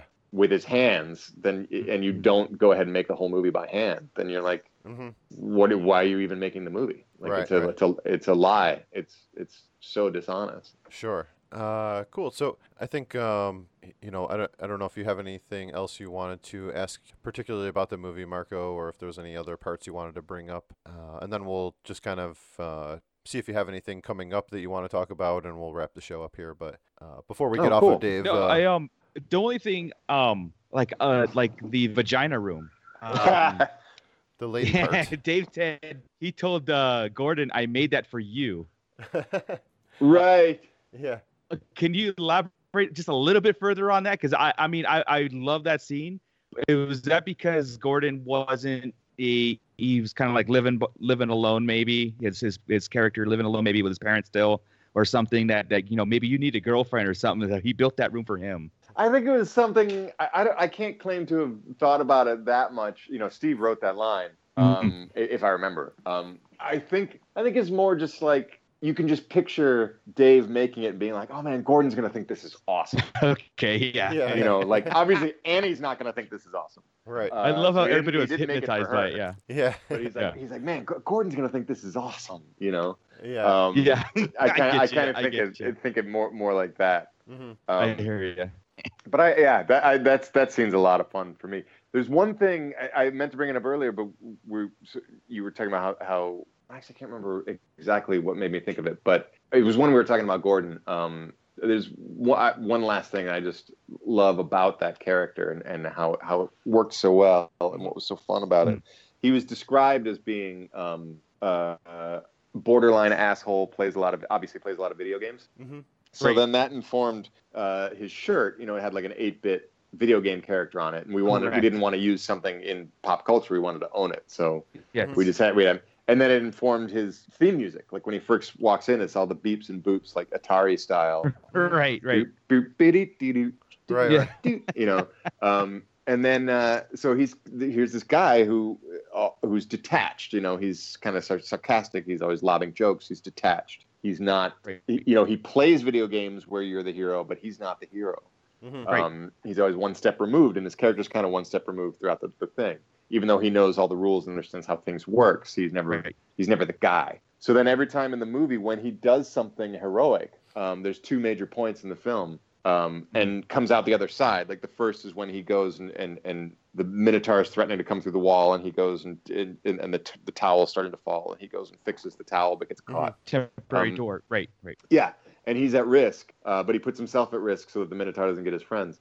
Uh, Right. And then the second time being uh, the Minotaur is about to charge into the chrysalis chamber, and he's like, he's like, uh, "What is that? Is that is that the entrance over here?" And he distracts the Minotaur and takes away. That's Yeah. the second time Right. he, that he, Right. he's heroic, actually heroic in real life. hmm And both those times, um, his shirt changes. Yes. The I first noticed time he does the heroic thing, the, the video Yeah. game character on his shirt goes from 8 bit to 16 bit and it's Yeah. sort of like he's he's becoming it's getting more advanced more more uh, clear Mhm. and then the last time Yes. when he really risks his neck with the minotaur and faces him face to face uh, but survives he comes out and his shirt has changed again and it's now whatever's after 16 32 bit or whatever and yeah. and it's um the character in the game is actually him you know it's Okay. got his beard and it's got his glasses and he has actually Yeah. now become the hero of the game Right, because right. be, because he be, was heroic in real life. You know, I, sort of like those two. yeah, I saw things. that. Yeah, I saw that because of the he was doing that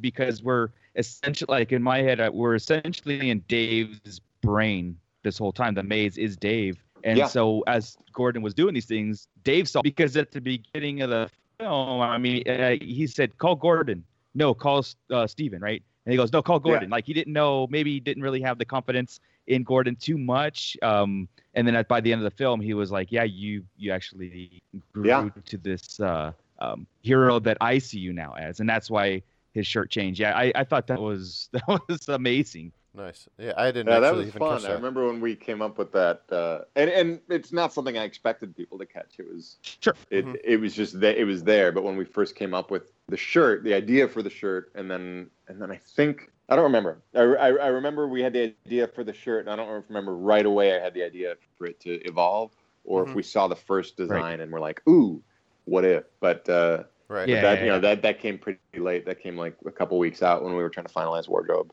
Nice. Um, but that's yeah, that's a, that's a little Easter egg that I that I, that I quite enjoy. Yeah, well, I'll have to watch Cool. for that next time now. I have to watch it again soon because we're we're gonna do a, a full review of the movie actually coming up on our next uh, review episode. So, Oh, nice! So I gotta actually take notes. Uh, I hope it holds up. have you? Uh, yeah, I've Oh my watched it God, a couple does. times already. So um, Yeah. Have you ever seen or heard of the movie John Dies at the End? Oh yeah, Okay, so that's Yeah. we're we're pairing you up with that movie. I feel like that's a good. that's a very good pairing. Yeah. Yeah, for sure. It's kind of like two sure, two groups of people living in this uh, reality that then also live in this alternate reality. Was kind of the theme, and, Mhm. and a lot of people kind of buy into it right away, and a lot of people don't. So Yeah, yeah. No, it's a good parallel. It's it's definitely come up before in in, in uh, like at festivals and stuff. Right. People ask me if I've seen that one. It's it's a really good parallel. So yeah, well, uh, I have to go back through, and I will definitely watch for the shirt to change when I take notes for that episode. Yes. Nice. I, I actually pulled up um like I actually like freeze framed it and I and I did the little slider uh, when I was watching. I go, yep, yep, the shirt changed. So I had to like Oh, um, amazing. ma- make sure. I, I did. I was like, I I'm, I'm I go. I got to make sure the shirt changed before I bring this, or if it came up, I know what he's talking about. So, Sure, yeah. Right, right. Nice. Yeah. Amazing. Uh, yeah. So before we get off the movie, I'll just uh, I'll mention my my other favorite Gordon moment was um, when when he was being directed by Harry to uh, Yeah. w- w- when Bryn comes in and she's hysterical and he's like, "You have to get more into Oh, it." And he's like, he's like, "Start shaking her," and he starts shaking her. Yeah. Why are you shaking me for? Because I'm brimming with emotion. Brimming with emotion. yeah, that that that those lines were all there, but James or Urbaniak going more. Hey, that was just Yeah. yeah, that was James. Yeah. It That was adds to it of James. him of him directing Oh them my to do god, this that stuff. is so funny. And Gordon is the best one at buying into it. He's he's the one that's really sold Yeah, because he wants to be the star. thing. He wants right. to be, you know, that's why he jumps in front of the camera and he's like, "Then we better take out the recycling." Yeah. You know, like he, he wants to be he wants to be the star. oh, that's great. Right. Awesome. Uh, yeah, well, obviously we both love this movie, and uh, we're gonna do some, Well, some extra coverage on it. this Yes. and try and get as many people as we can uh, paying attention to it. I've been posting whenever I watch it and stuff. So Oh, that that means so much. Thank you. yeah. Uh, before we let you go, though, um, is is there anything that you have coming up? Uh, you seem to have a love hate with this uh, writing and directing thing, but are you gonna give that another shot or? Yeah, yeah, for sure. We got it. We got a few things in the works. I've been out pitching a lot. I got a script I've written that we're we're making an offer to uh, the lead actor. Actually, first thing tomorrow morning. I, I, while we were doing this, I was getting texts from the producer that the offer's going out in the morning. So, Nice. nice. uh, and it's got monsters and kung fu and rock and roll. It'll be really fun. Oh, perfect. Um, There. much Yeah. bigger scale than Dave Made a Maze, but uh, but Nice. ca- and it's, it can definitely pull it off. And then I Nice, just directed two music videos that should be coming out okay. hopefully within a month. Um, one for actually the bass player from OK Go. He's in a band called Jaja Technique XXT, and we got a music video coming out uh, that's all marionettes, which is really awesome. And then uh, I did another puppet and cardboard thing with a, a musician called Greg Felden, and we'll, we'll be putting that out too, probably on, on his website, gregfelden.com. Um, so yeah, I made a couple music videos in the meantime, and then we're out pitching. I've got a whole slate of TV shows we're trying to get some traction on, some animated, some live action. We'll, we'll get something going. Nice, nice. Uh, what would you say would be like a like a dream project for you if they were like, I want you to, you know, play in this sandbox or make this type of thing, or is there like a specific Um, genre type of thing, or you seem like you're more of a genre bender type? yeah, definitely like one thing I'm working on's got vampires. One thing I'm working on is steampunk fantasy. Uh, it's all weird stuff. It's all world building stuff. And then I'm Sure, sure. looking at uh, adapting uh, a short story um, that would be very, very Gondry, Burton, Gilliam. Um, Mhm. And that project's getting some traction. There's a couple kids' books I love that uh, would, would be great in the puppetry practical effects space. Right. Um, and then uh, I got a, a TV show that I really want to make that has a super surreal, it, it's wax museum um, device that I'm I just love. Nice, nice. So, So- I, you know, at this point, I just want to I just want to make again. It, I Yes. don't even care. I don't care what it is as long as it's weird. I want to make it. Yeah, yeah. Cool. Well, that's it. You know, we hear more from. Uh, w- we'll talk to people that are more specifically connected just to horror, and you know, so you made this kind of movie. What's another, you know, horror movie you'd like to make or whatever? But obviously, you know, this movie doesn't fill just one category. It's a whole bunch of different Right. things, and it sounds like the stuff you're working on is going to be more of the same, at least in spirit. Yeah, it's so- all it's definitely all genre. I lean a little bit more fantasy than horror, but uh, every, everything I'm doing has a, a, a body count. A lot of them have really unhappy endings. Sure, sure. Um, Right. yeah, but well, uh, yeah, though, and uh, I, I, you know, talking about doing practical effects for the, the giant monster in my next movie. okay, Um, uh, so it's it's definitely all going to be in that. It's either going to be puppets, right. monsters, um, or kung fu weapons. Yeah. Or all three. No, that's Nice. perfect. Yeah. Well, Yes. even even though All the the above. Excellent, excellent. Uh, yeah, even though we are, you know, primarily a horror podcast, we kind of stray all over the place to just whatever is kind of interesting, Mm-hmm. and you know, as long as it's horror adjacent or it, uh, right. it kind of, Right. you know, at least holds hands with horror sometimes. So Yeah, we're well, good it's a good that. time. It's a good time. Even studios are starting to wake up to, you know, obviously you get. Del Toro winning a, a, an Oscar and right. Yes. Get Out and and uh, Quiet Place doing so well. Like hmm th- that, whatever stigma has been around my whole life on, on these kinds of pictures Right. uh, is, is long long gone. So it's a good Right. time. Sure. Right. And even Yeah, just the the willingness to take a chance on stuff that's not conventional or remakes or whatever is great. Right. So, you know, that's what we need Right, more of is yeah. more creative stuff like your movie that isn't like anything else necessarily. So, you know, that's that's the the beauty in it for me is finding these things and and you know, honest to God, I just completely came across your movie at random browsing Nice. browsing through Hulu one night. Um, I'm always I'm, I'm one of those guys where I spend as much time looking for what I'm going to watch as I do watching it. I know that one. So I'm always like looking Yeah. through, and I'll like, oh, let me watch a trailer for this. Uh, that looks kind of stupid. Yeah. Oh, what, what the hell is this? Dave made a maze. I don't. I've never heard of that.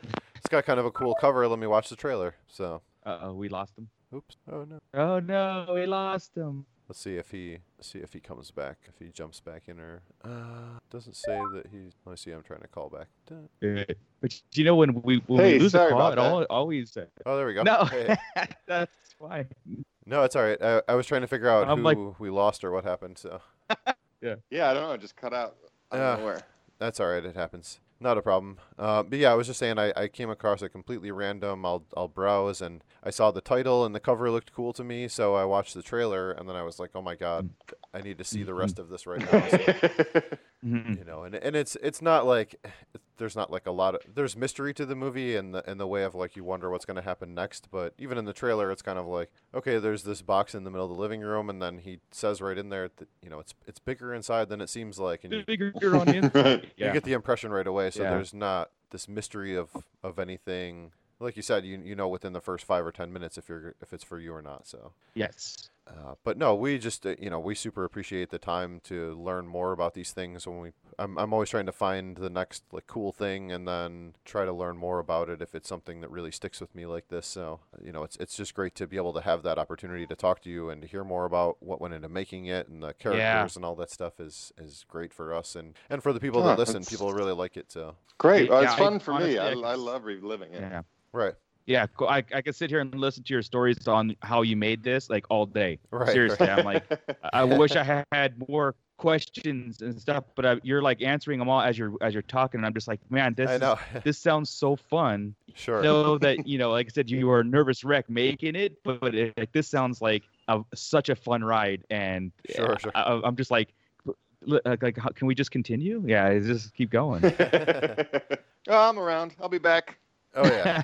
Cool. Yeah, definitely. Next Cool, time cool, you uh, cool. you have a thing, we'll we'll get on it sooner than a year after it came out. Yeah. but uh, it, you know, we're we're trying to stay on top of things now that we're kind of have the podcast rolling and, and actually Yes. catch the stuff as it's coming out a little bit faster. So uh, when your movie first came out, we didn't actually have this podcast started yet. So Oh, Right, nice. so Right. yeah. Uh, cool. So before we uh, let you go, uh, just let all of uh, you know all the people listening know where they can get the movie and, and follow you. Keep up Oh, with yeah. activities. Oh, thank you. That's that's good of you. Um, the movie's streaming on Hulu now. We're we're on uh, iTunes, Amazon, uh, Google Play, YouTube, Vimeo, uh, PlayStation, Xbox 360. We're on all the, the sort of the rental platforms too. Right. Um, you can get the DVD on Amazon. You can get the DVD through our website, davemadeamaze.com. Mhm. And we're on Instagram and Facebook as Dave Made a Maze, and then Twitter. Uh, no, I think, yeah, you'll find us on on Facebook as Dave Made a Maze, but I think it's actually called Dave Made a Fan Page because we were trying to be clever. And then Twitter Nice. is Dave Made a Tweet for the same reason. Thought we'd be clever. Sure. Um, don't know if it's good marketing or not. I don't care. It makes me laugh. Yeah. uh, and then I'll be posting on you know my upcoming projects. Uh, I'm I'm on Twitter at Bill Tweederson, um, and uh, I'm on Instagram as not that Bill Watterson. That's right. I, I, I forgot that I was going to ask you before about the, uh, or I was going to mention before that you are not the Calvin and Hobbes Bill Watterson. Not quite. Right. Right. well, still a pretty creative guy, and I think you got a lot to uh, to offer to us here over the next several years of the of the work that you put out. So we're lo- really Oh, I think so to too. Thanks. Really appreciate that. It's very Uh, encouraging. So before we um, just we'll we'll hit our outro here, and then Mhm. we'll uh, after we after we get off the recording, we can say our goodbyes formally. But uh, before we hit our outro here, uh, I just wanted to ask you one thing before we left, and that was, did you fuck my wife? Fuck my wife. Fuck my wife. There, there's no there's no did. It's just you fuck my wife. Yeah. You fuck my wife. You fuck my wife? Nice. Uh, but no, I, I again I appreciate the time and Yeah. uh, just for anyone that's listening, uh, if you for some reason have not seen the movie and you're not sold on it yet, then trust me, if you if you value our opinion, you will like this movie, Absolutely. and it is absolutely worth it. And we will definitely keep up with you through all your social media and whoever runs the Dave Made a Maze Instagram. I appreciate they're always liking uh, my my posts as well. So That's me. oh, nice. oh, Ross. I'd like I'd like to think I have a team, but I don't. It's just me. well, we've had different results with that where people will it will be a producer or somebody else that does it so Yeah, on my, on my next one, I imagine it'll be some 20 year old.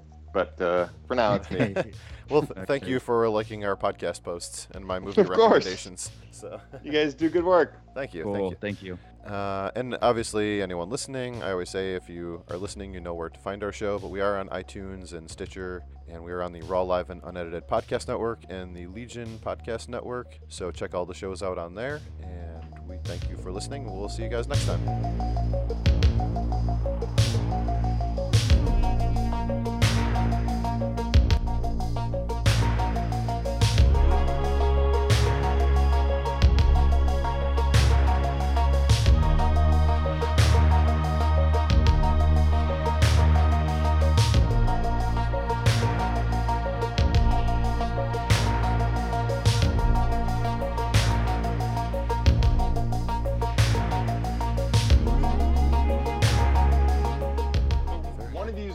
you's west, one of you's east. Is that right?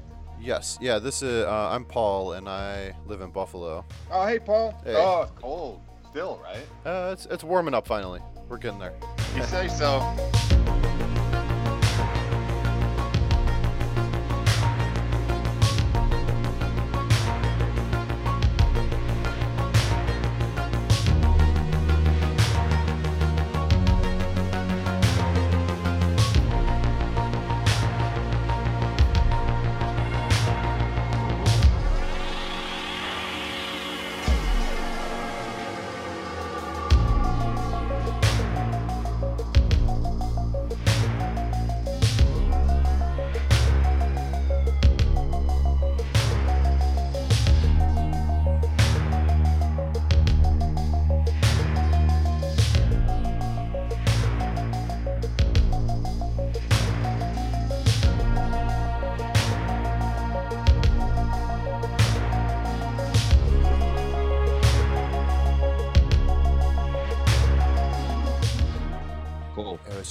Time, man. I, I I don't know, got some kind of a glitch in my computer. Some kind of a gremlin got in there. It was fucking it all up for me. Yeah. Yeah. You weren't. You weren't happy. I know. yeah. Well, as the, uh, I guess the the producer, you know, it's all on me. I got to make sure the recording is good and the the thing I put out is good. And I'm always hard on myself about that. But Uh, it's good to have standards. Yeah. it is. Better to, it's better to have people working for you, but it's good to have standards. Yes. Yeah. Absolutely.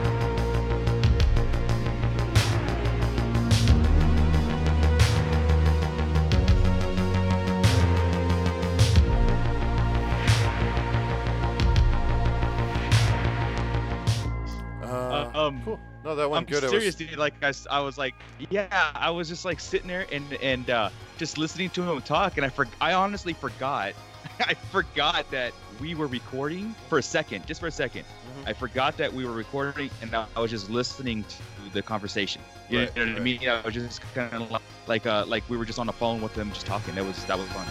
Yeah.